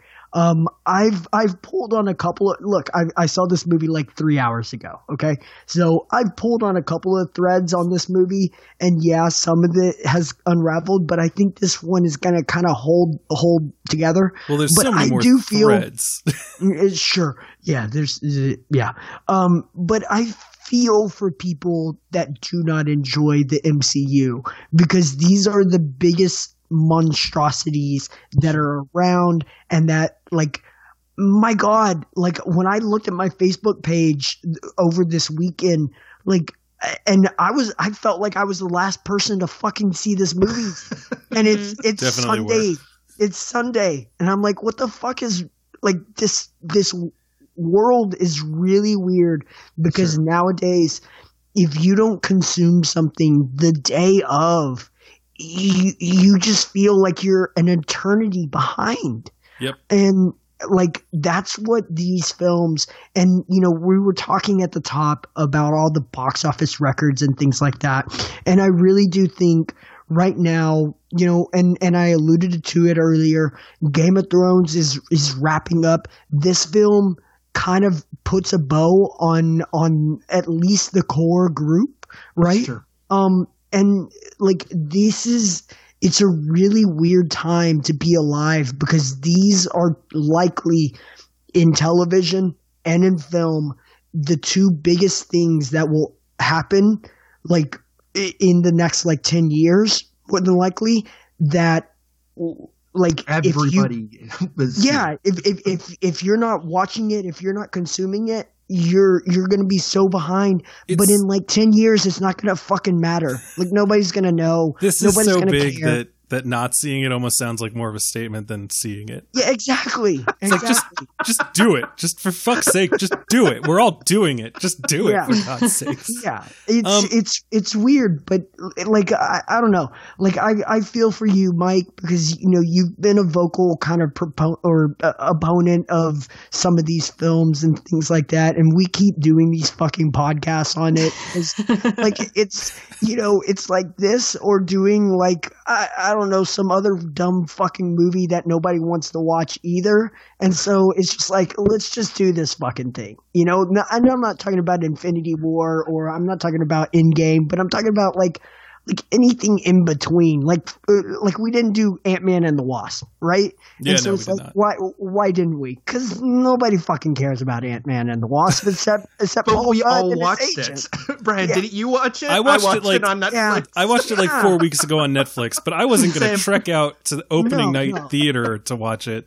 You But- know, that's not but, that's like, not my thing. support I Walton don't. Goggins. Come I on. um I I want to just weird. I it's it's a weird reality we live in it's super It weird. I just want to say that it's it's hard for me to be a person who's expected to have an opinion about these movies because people want them to be certain fans, I won't say people, but certain fans want them to be taken seriously. They want the uh what's the word I'm looking for? Uh they want the satisfaction, the the gratification of people saying like, yes, these things you like are serious, but they don't want the attendant scrutiny.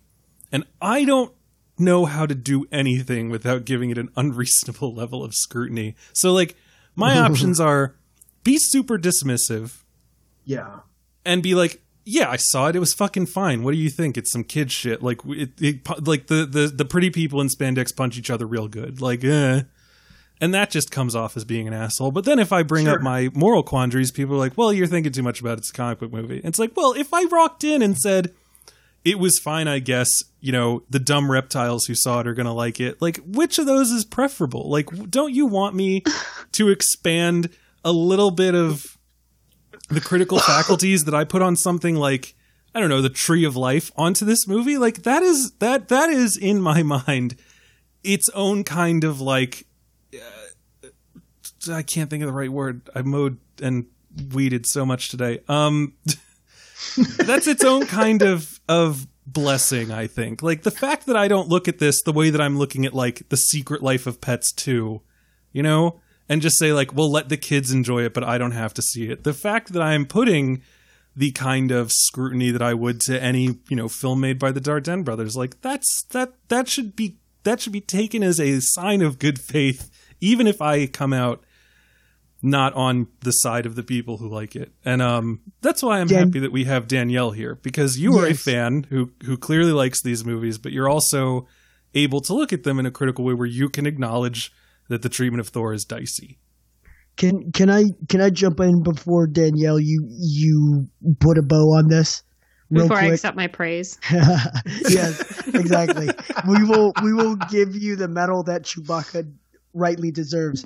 Um, uh, that's that's a that's a little Star Wars in, inside joke. If if you got Thank that, you.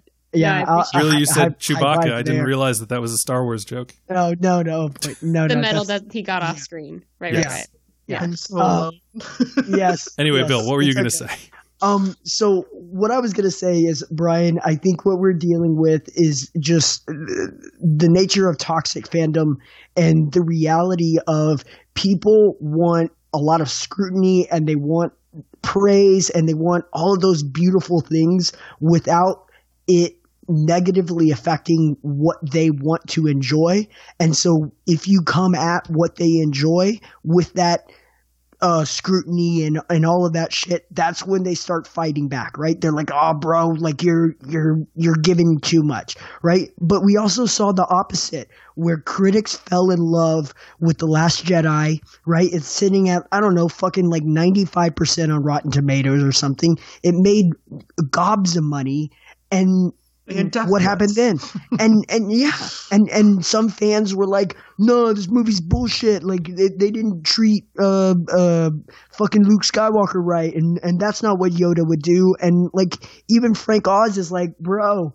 Like that's definitely what Yoda would do. Well, to you be know? fair to, to no, you know, no disrespect to Frank, but some of us fans have lived with Yoda so much longer than it's it's just it's it's maddening. It's maddening because some people just are not going to be happy.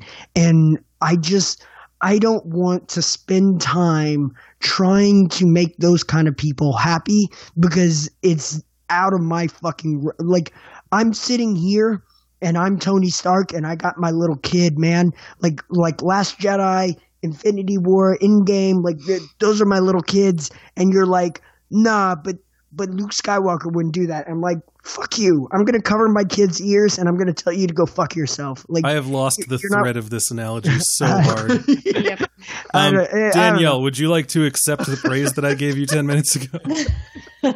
I would. Thank you very much. No, I think I enjoy taking things apart just to see how they're made. Like I've always loved hmm. DVD special features to see how everything is made, or I've always loved spoiler special special podcasts and all that oh. kind Oh. of stuff.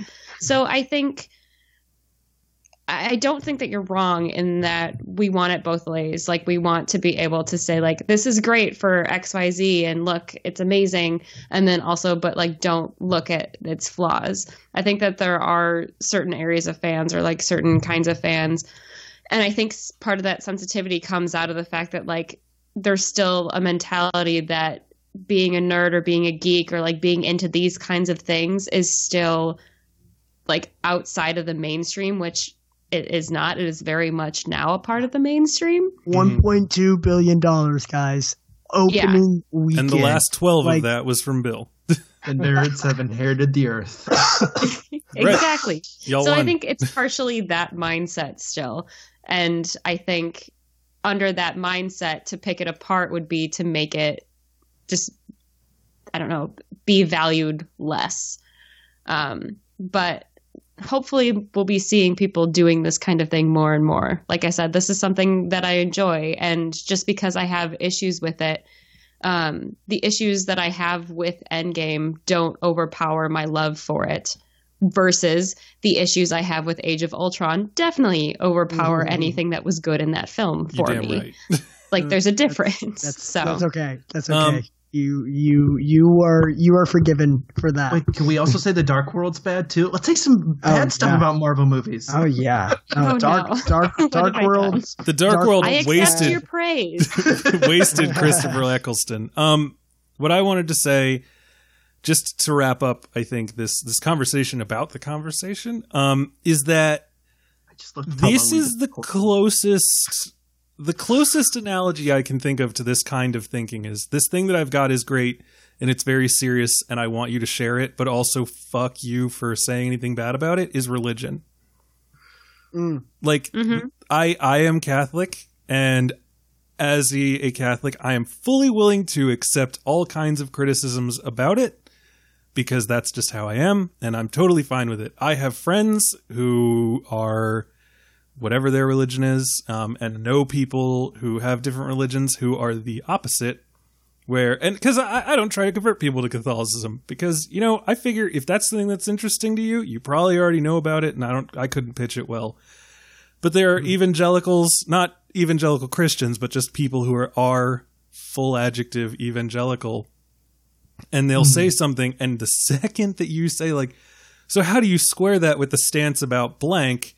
It's just like you just murdered their mom in front of them, and they go off on you. And it's like, well, I don't think I want to be part of your club, Dennis, because Damn oh, it, poor Dennis. Dennis. I just, I was like, what's a fun name to say with disdain? And Dennis is what you came up with. I think the hard D and then the trailing S sounds like really good. Like Dennis. Den- Dennis the Menace comes to mind, but yeah, go ahead, I, my other go to is usually Todd. Um, Todd. Fucking yeah. Todd. and that's so that's kind of what this is. It's like, guys, guys, like, oh, I love these characters so much. Like, please come and watch this movie with me. What'd you think of it? Well, I had some issues here. It's like, no, man, fuck you, man. These characters are important Yep. to me. And it's like, whoa, whoa, whoa. I don't think I realized what we were doing here. Um, Yeah, I apologize. we were we were just praising it. That's it. Yeah. You know, and it, and if you have criticism beyond that, it's uh you know I don't want to hear it, which is which is wild. You know, Yeah. Um, if you're, like, yeah, I- I'm done with analogies for this. Um, something else I want to talk about is how this movie legitimately like ends, how it resolves itself. So uh, let's go through a little bit. Uh, a different Thanos from the past comes through the time gate. He bombs all of Avengers headquarters with a celestial airship, but no one dies, uh-huh. and everyone no is one still at their full fighting capacity. Again, totally that was kind of dumb. That was kind of dumb. It's super mm-hmm. dumb. I was annoyed in the moment, but after a while, I was like, "It's a comic book movie." Like, I I thought It was I thought- reminiscent of the attack on the helicarrier in Avengers. No one died there either. yeah, and that's the kind of stuff that I am in a in a comic book movie. I am willing to allow for that because I'm like, well, you can't just have Hawkeye like take a piece of shrapnel to the face and then die there because like every hero death in this must be heroic. I mean, Or you could trash. do that to don't know. Hawkeye. It'd be I fine. I legitimately The thought Mohawk. because they they spend some time like away from that s- s- sequence for a little bit, and I was like, "This is how they're gonna kill them." I was I was legitimately like preparing myself for like that's how because I was thinking about who just possibly died and maybe Hawkeye gets out and maybe like one or two of them survive, but like. If you look at the bulk of them, right, it was the, that core Avengers Right, those crew are all the people that people were thinking Yeah. would probably die. and and so I was like, "Holy shit, that's a hell of a way to fucking." And then I was like, "Wait, there's like 30 minutes left in this movie." Movie I was like, "Oh, okay, The movie dusts its hands and is like, "All right, got that out of the way." yeah." But anyway, Well- so there's a there's a there's a, a one on a one on one or a three on one battle, and then um hmm the armies show up, and then you can't skip past it. army battle. What? No, Wait, you can't what? skip past it. No, I'm gonna I'm skipping past it. Um, and then no. Captain Marvel shows up because remember that she is in oh, this that's movie. another issue. Yeah. Oh, Danielle, I so the women wanted in this film get the shaft. I It's so wanted to ask you about that scene, and I know that you know what I'm talking about. Uh huh. When okay, so like let's just let's just do this as a sidebar. Spider-Man Are has we the going gauntlet. backwards? All right, let's go backwards. Spider-Man has the gauntlet, and he's all like, "Oh my god, I can't get it." And then Captain Marvel, the celestial being who can travel light years in an instant and smash through a spaceship, Oh, shows up okay. and is like, "Give it to me, and I'll get it to the shitty brown van." And he looks out over the field of battle of all the people on foot scrumming with each other and says, How are you going to get it there? And instead of igniting herself on fire and flying through them or over them if she'd prefer not to have to clean her windshield, every female character in this movie shows up for a splash page and says, like, We'll help. And then fucking just, I like, what are your Hardly thoughts on this? it then. What are Oh, your I thoughts loved on this. this? I thought we were talking about something else. oh, I loved you loved this. this. Oh shit! I'm sorry. I hated it. No, that. it's fine. It's fine. I think it's it's clunky. It's not well done, but that's because it's not the norm. and it is because it's Captain Marvel who's Mhm. leading the charge. I think those two things do- don't make this work. Mhm. Um, but without without those aspects, I loved this, and I wish the entire battle was like this. And it sucks that it feels out of place that they felt like they had to do this because the norm is not this. Mhm. this to me like you know I, i'll be quick on this because clearly we disagree and, and i'm, I'm not going to try to like convince you otherwise but like Inkoo Kang on slate had an article about this and so if you look for that you'll be able to find it and she says a lot of what i feel i just like it it's it's like in infinity war when they specifically have one of the four horsemen of the apocalypse be a woman so that three of the women can team up and fight her. It's just this really weird, very pandering thing that just like somehow it just rubs me really the wrong way, especially when this movie its only other major female character previously her big victory moment was when she was able to murder herself. This is what I thought we were talking about, and I was worried as I was saying it that you might think it was that. Yeah, it was. But that. this is also that was great. that what that reaction was for. Okay. So what are your thoughts Yeah. on that? Uh, I fucking love Nat, and I hated that. I to a point I can understand why it happened, but I think it's bullshit, and I hate it. I um I agree. I love Nat too, and I am not happy that this is how she went out. Um, uh, here's so Red Skull is up there on his little mountaintop whittling or or watching Friends or whatever he does while he's waiting for people to travel the cosmos for the Soul Stone and then murder each other. When they sent Hawkeye and and Nat, I was like, oh Mhm. fuck! Like, well, that's obvious because like Red Skull's gonna say like, you know, you must give up the thing you love the most. And What neither have happened- Tony nor Nebula warned them when they Yeah. both knew. Yeah, that Thanos comes back comes back and and Gamora's gone. Mhm. And so like uh Nebula definitely knows that she she was sacrificed because she's the one that fills in the blanks when they're fighting Thanos and they're almost getting the glove off and Yeah. and Mantis is on top of her and she's like she's like he's he's in mourning and she's like it's because of Gamora and and then that's when Peter Quill freaks the fuck out. And so it's like Nebula clearly fucking knows that in order to get this thing, more than likely someone was sacrificed. Well- and it's like you send just two two best friends, two besties, and it's like, all right, you fucking kids, you figure it out. And it's like, Well, that's the Uh, craziest part for me is that um so they send the two best friends and I'm like, "Oh, well, I know that I know which one they're going for because that's how this plot has to work." But like what if Rhodey and and Nebula had gone? Would would would Red Skull have looked at them and been like, "You two are pretty much strangers. right? Please Yeah. go and come back with a loved one." Like or do you just have to cliff. kill anyone? I don't know. I, his his verbiage is ha- leaves room for interpretation And because it's different def- both times. yes, he definitely says you have to sacrifice a soul for a soul. That's like his main point. But then he specifically tells Thanos it has to be someone you love.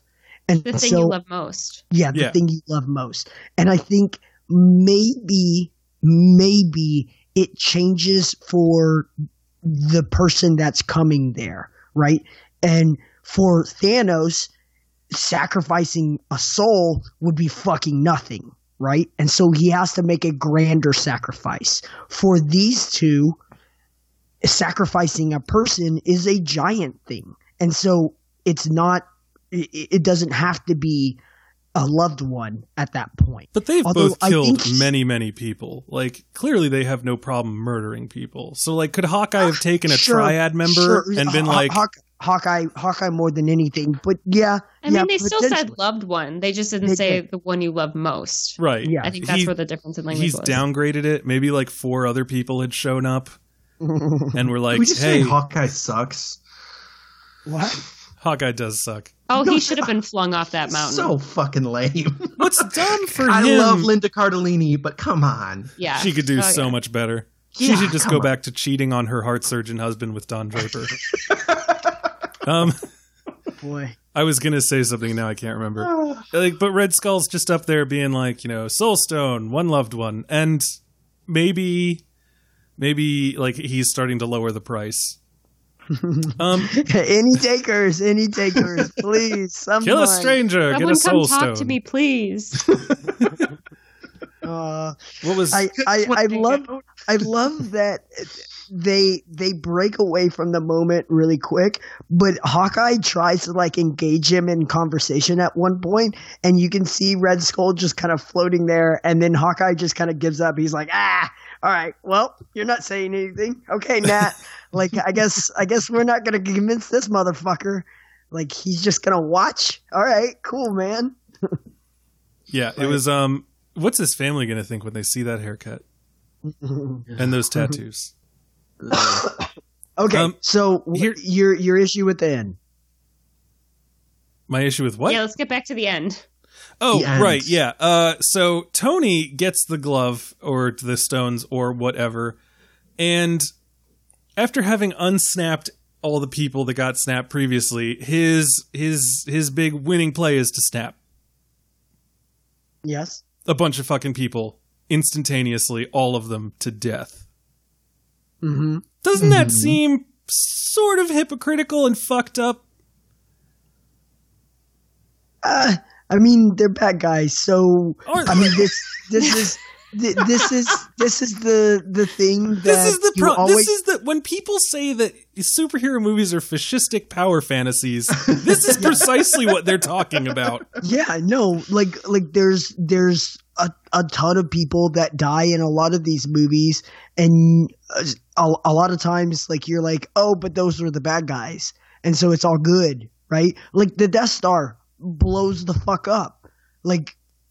There's a lot of people. There's a lot of people that work on that fucking Death Star, right? i just And think are we mourning them? No, but uh, uh, yeah, maybe.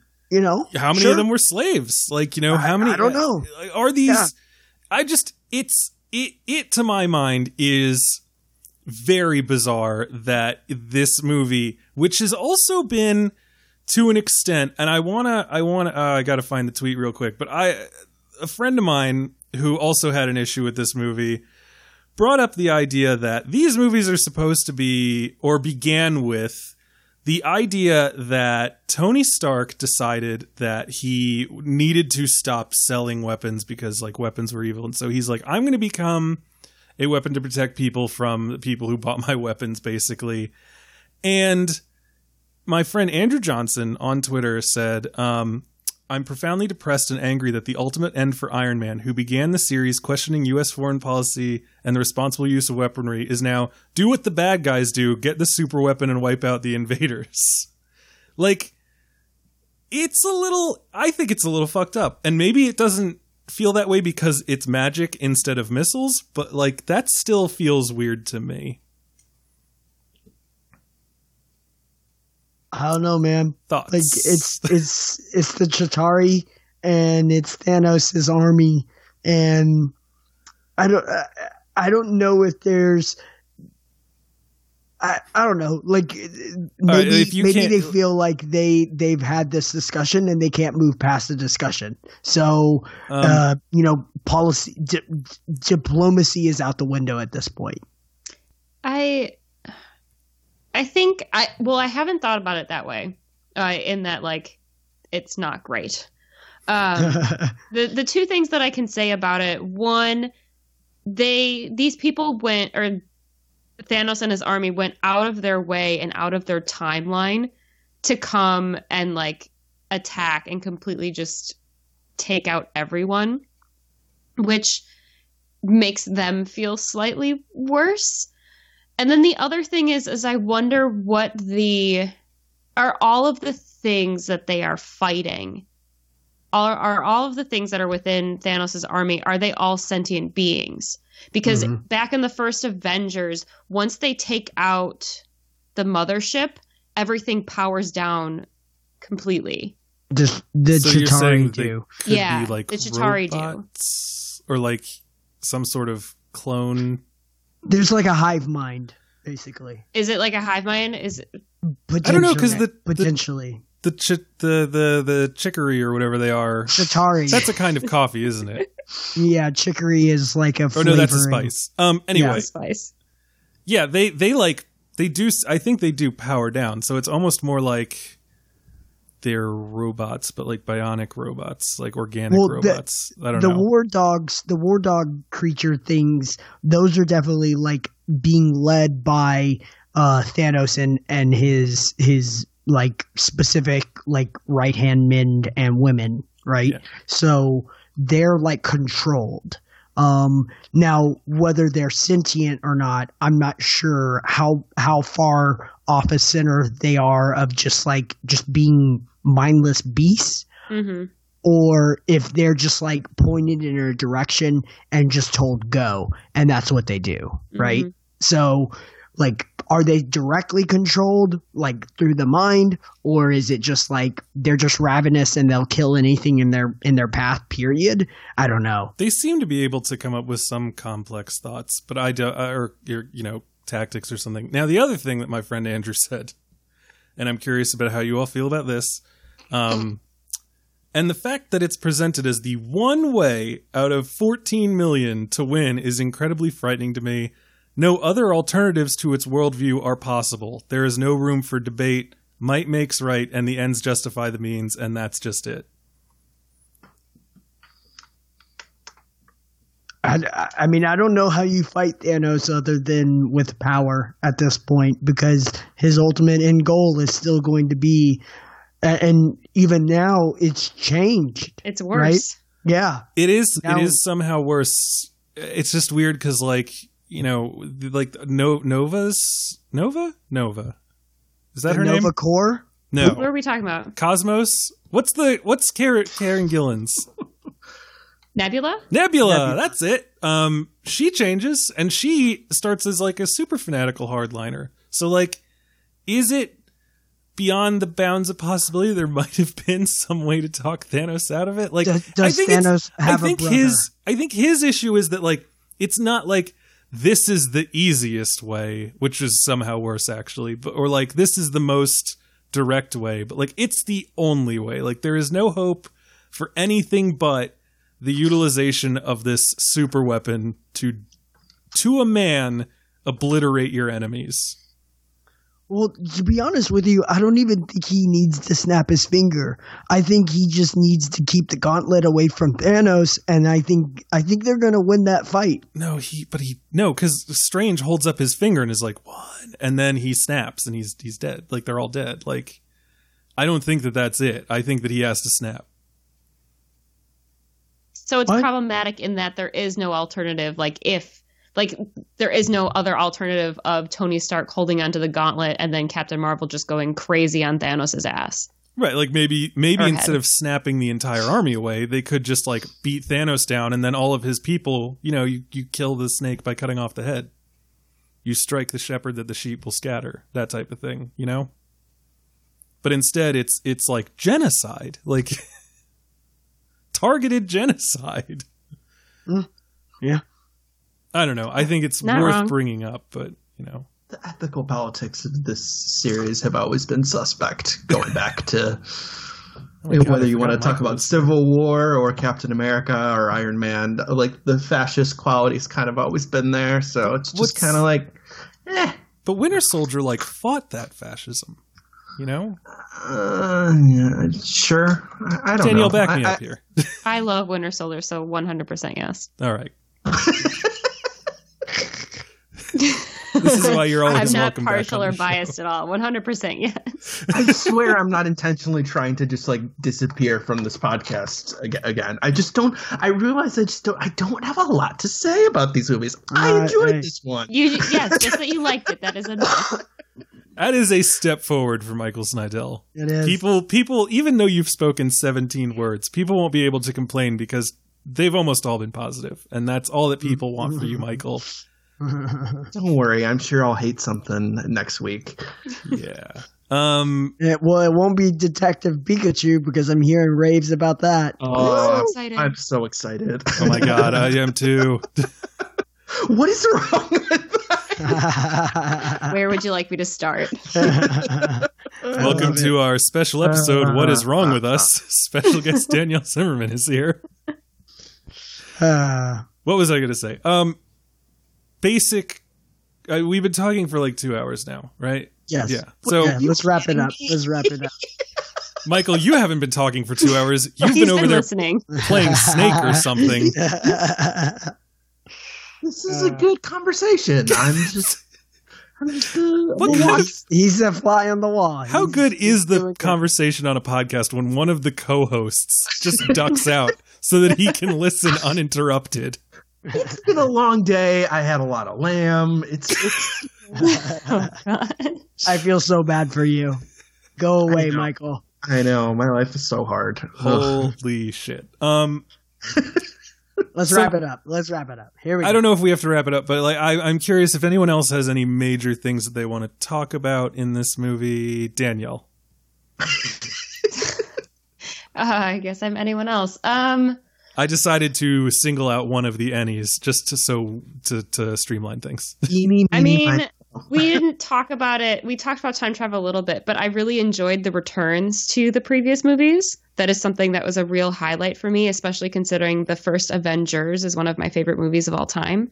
Um, I enjoyed seeing the second perspective on that and kind of playing in that movie's world again.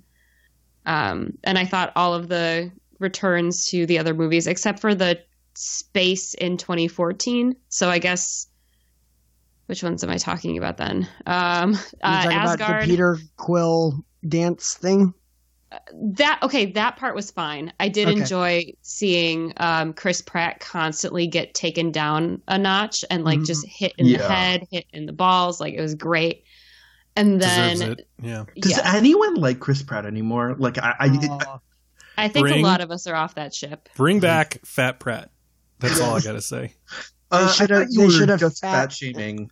In, instead of instead of Fat Thor, it should have just been Fat Pratt. But like Andy's I mean, he was already on his way, according to the Guardians of the Galaxy in the last movie. That's true. That That's is- true. He's gonna get a true. Bowflex. Um, Andy's Andy's portliness in Parks and Rec was m- born out of joviality. You know, he wasn't because he was sad. Yeah, no. Yes. It's not fat No- shaming. no I want him to be that way again. I want him to be happy.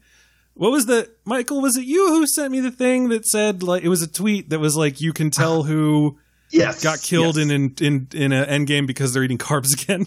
Yeah. if you're in Oh, gosh. Hollywood, yeah. Fair. Yeah. Um, a couple other, well, I guess, so a couple other things I just want to dash off real quick. Um, so apparently the snap killed one half of all life in the universe. And I think we had a question about that on our podcast of like, what do you mean all life? Like birds and bumblebees and ants too, or just like sentient life? Um, because to my mind, if your plan is to rebalance the universe by taking out like all the because his whole thing is like Titan, we were using our resources too much, blah blah blah. It- it- like if we are already at a point where some of our animals are endangered, killing half of them is not going to help them. Oh Jesus. So it was weird Fair. to find that that is the issue. Um, that that he really just did that. He he fucking just like like the birds show up again, and people are like, oh my god, birds.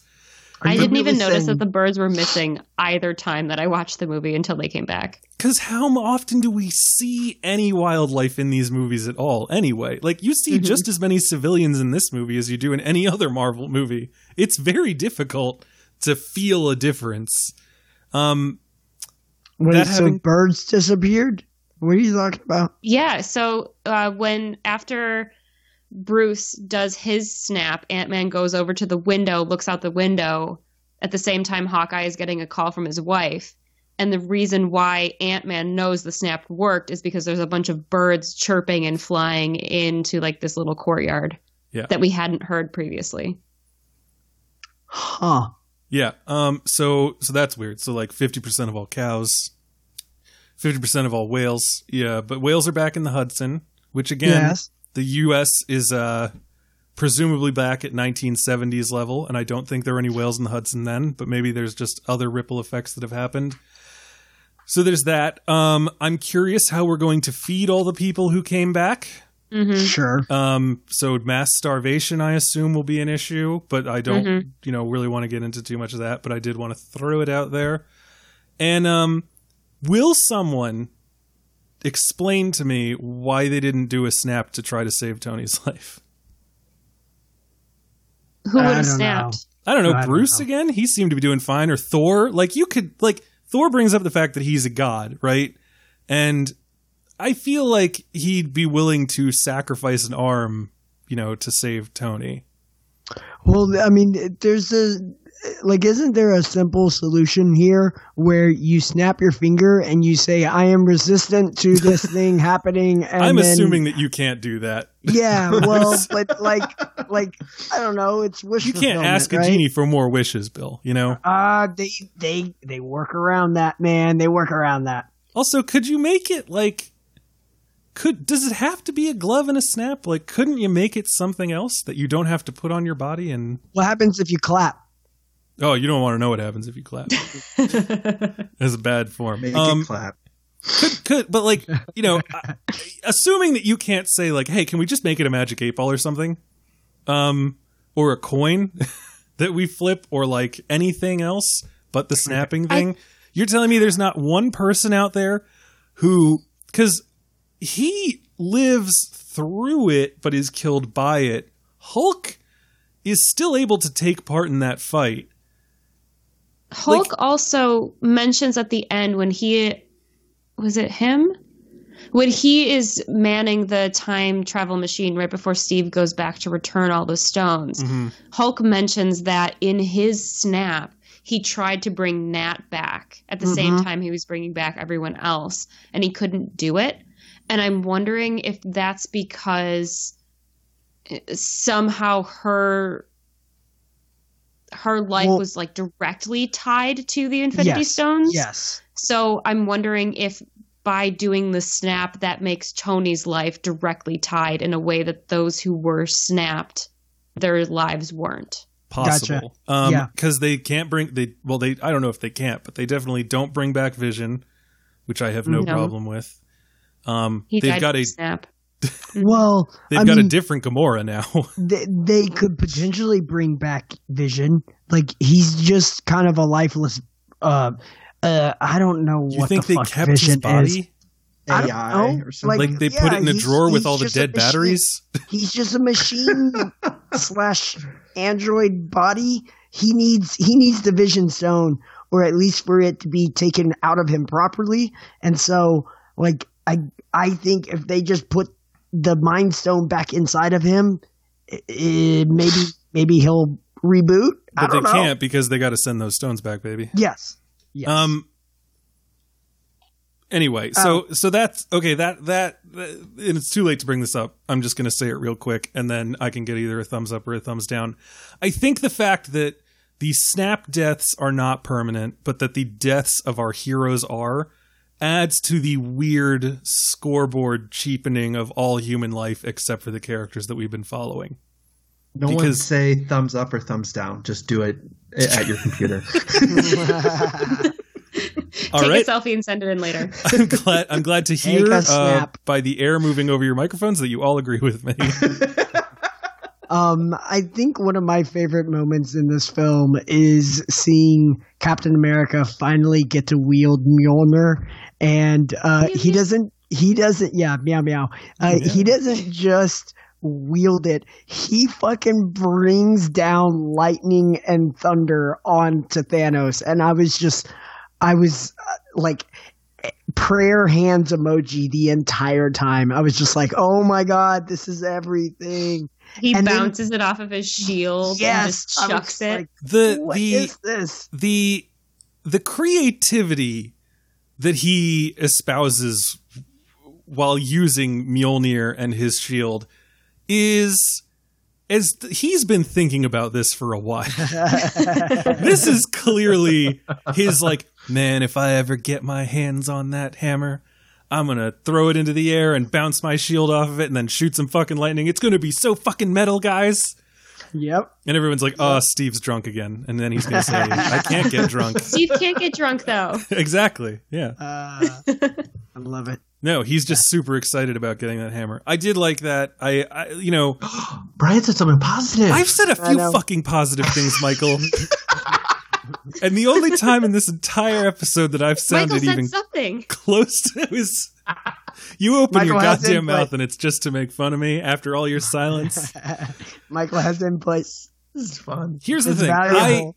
I fucking Everybody love is valuable. I love Captain America in these movies. Every time he's in them, I like usually find something good. And so there is a part of me that's like, yay, Captain America got to kiss the girl and he got to run around with Mjolnir. But again, there's so much darkness that the light that is Captain America getting to do all those cool things for me is like not worth it. So yeah, that's uh, that's where I that's where I land. Um, Danielle, any final thoughts before we pack it in? Uh, I still have so many questions, and I don't know if they'll ever get answered. Oh wait, But yeah, that's you had questions. You want to rattle some off? Oh no, just like questions about the cinematic universe that would take us like years to ponder through. Um, I'm just saying I I am not averse to the fact that this movie left me with questions because it, I'm I'm satisfied. It was Clear- a culmination of 10 years and I think it did it well for a lot of storylines that happened or it just felt like fan service in a good way for me. Unforced. Mhm. Yeah, there's a um there's a concept, you know, the concept of fan service is usually negative. Um yes. I, the the first time that I was uh introduced to fan service was uh in anime and uh, I asked a friend why something that was extremely bizarre and seemed very gratuitous happened and he's like, "Oh, that's just fan service." And so it became in my head a bad thing that was usually of a sexual nature. Um I think that a lot of the stuff that happens in this movie is not fan service, but is rather just like a culmination of desires that are organic or at least important to the plot. I think that there is some fan service, but in a kind of The ass thing is definitely fan service. right, but and that's in a but and I would say that like And I'm Going- a fan of that service. Uh, Michael, you Let's end it there. are a wild Let's card. end it. Let's end it. Oh my god, that's amazing. Um, what was I going to say? Now I can't even remember. I think that a lot of the things, like the entire plot of this movie, where their time heist, is an incredibly self-satisfied masturbatory act. But I think Yes. that, given everything that they've had to do to get to this point, it's slightly earned. Like you can kind of get it, and so a lot of the fan service, I wasn't like rolling my eyes at it, but I'm like, this isn't for me. Someone out there is going to love this. And that's fine because this is a victory lap for them. A victory lap that has already netted them 1.2 billion dollars. So yeah, um, Oh, I am- I am sad that we are not going to be able to dive into the questions that were written down in your notebook,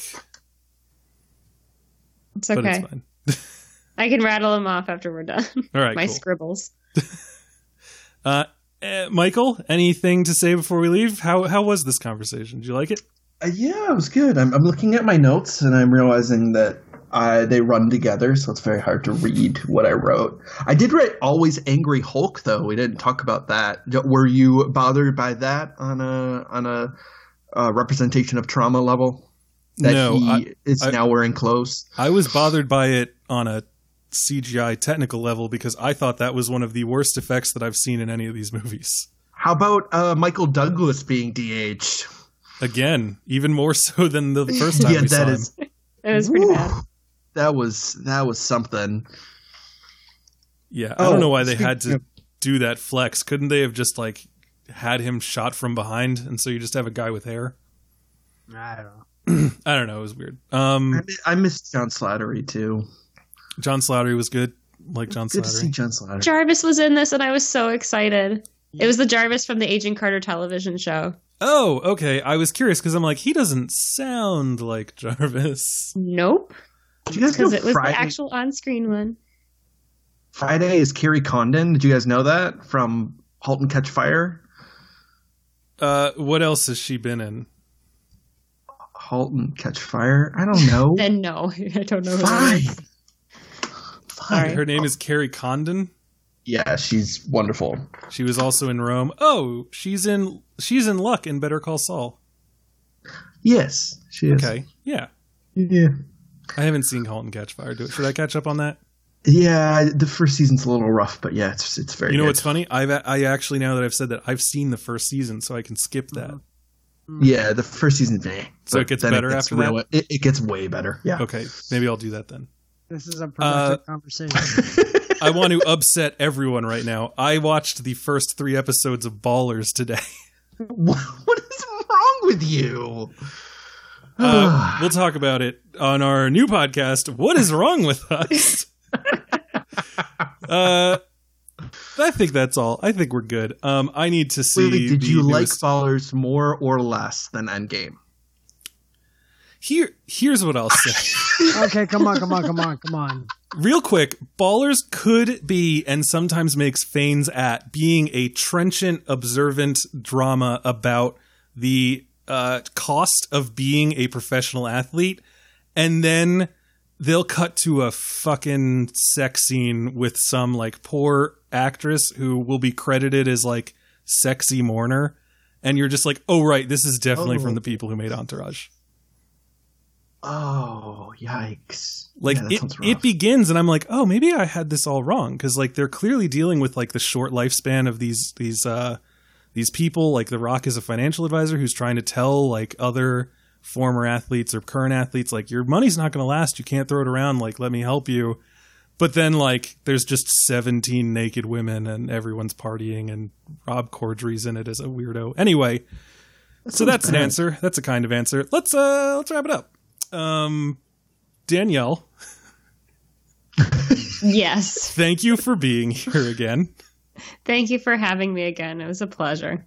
You, you know, you say that, and I just can't believe it. But I'm so glad that you think so. Um, People keep coming back. It's weird. it's so strange. I didn't pay Danielle. Hey, We'll have to have you back for Spider-Man: Far From Home, since apparently fucking Michael has Good with reversed his whole no more Marvel film status. I do just want them to like shoot a good coherent action scene with good editing and not a camera going all over the place. But you Captain know, America, you can't get Avenger, man. everything you want.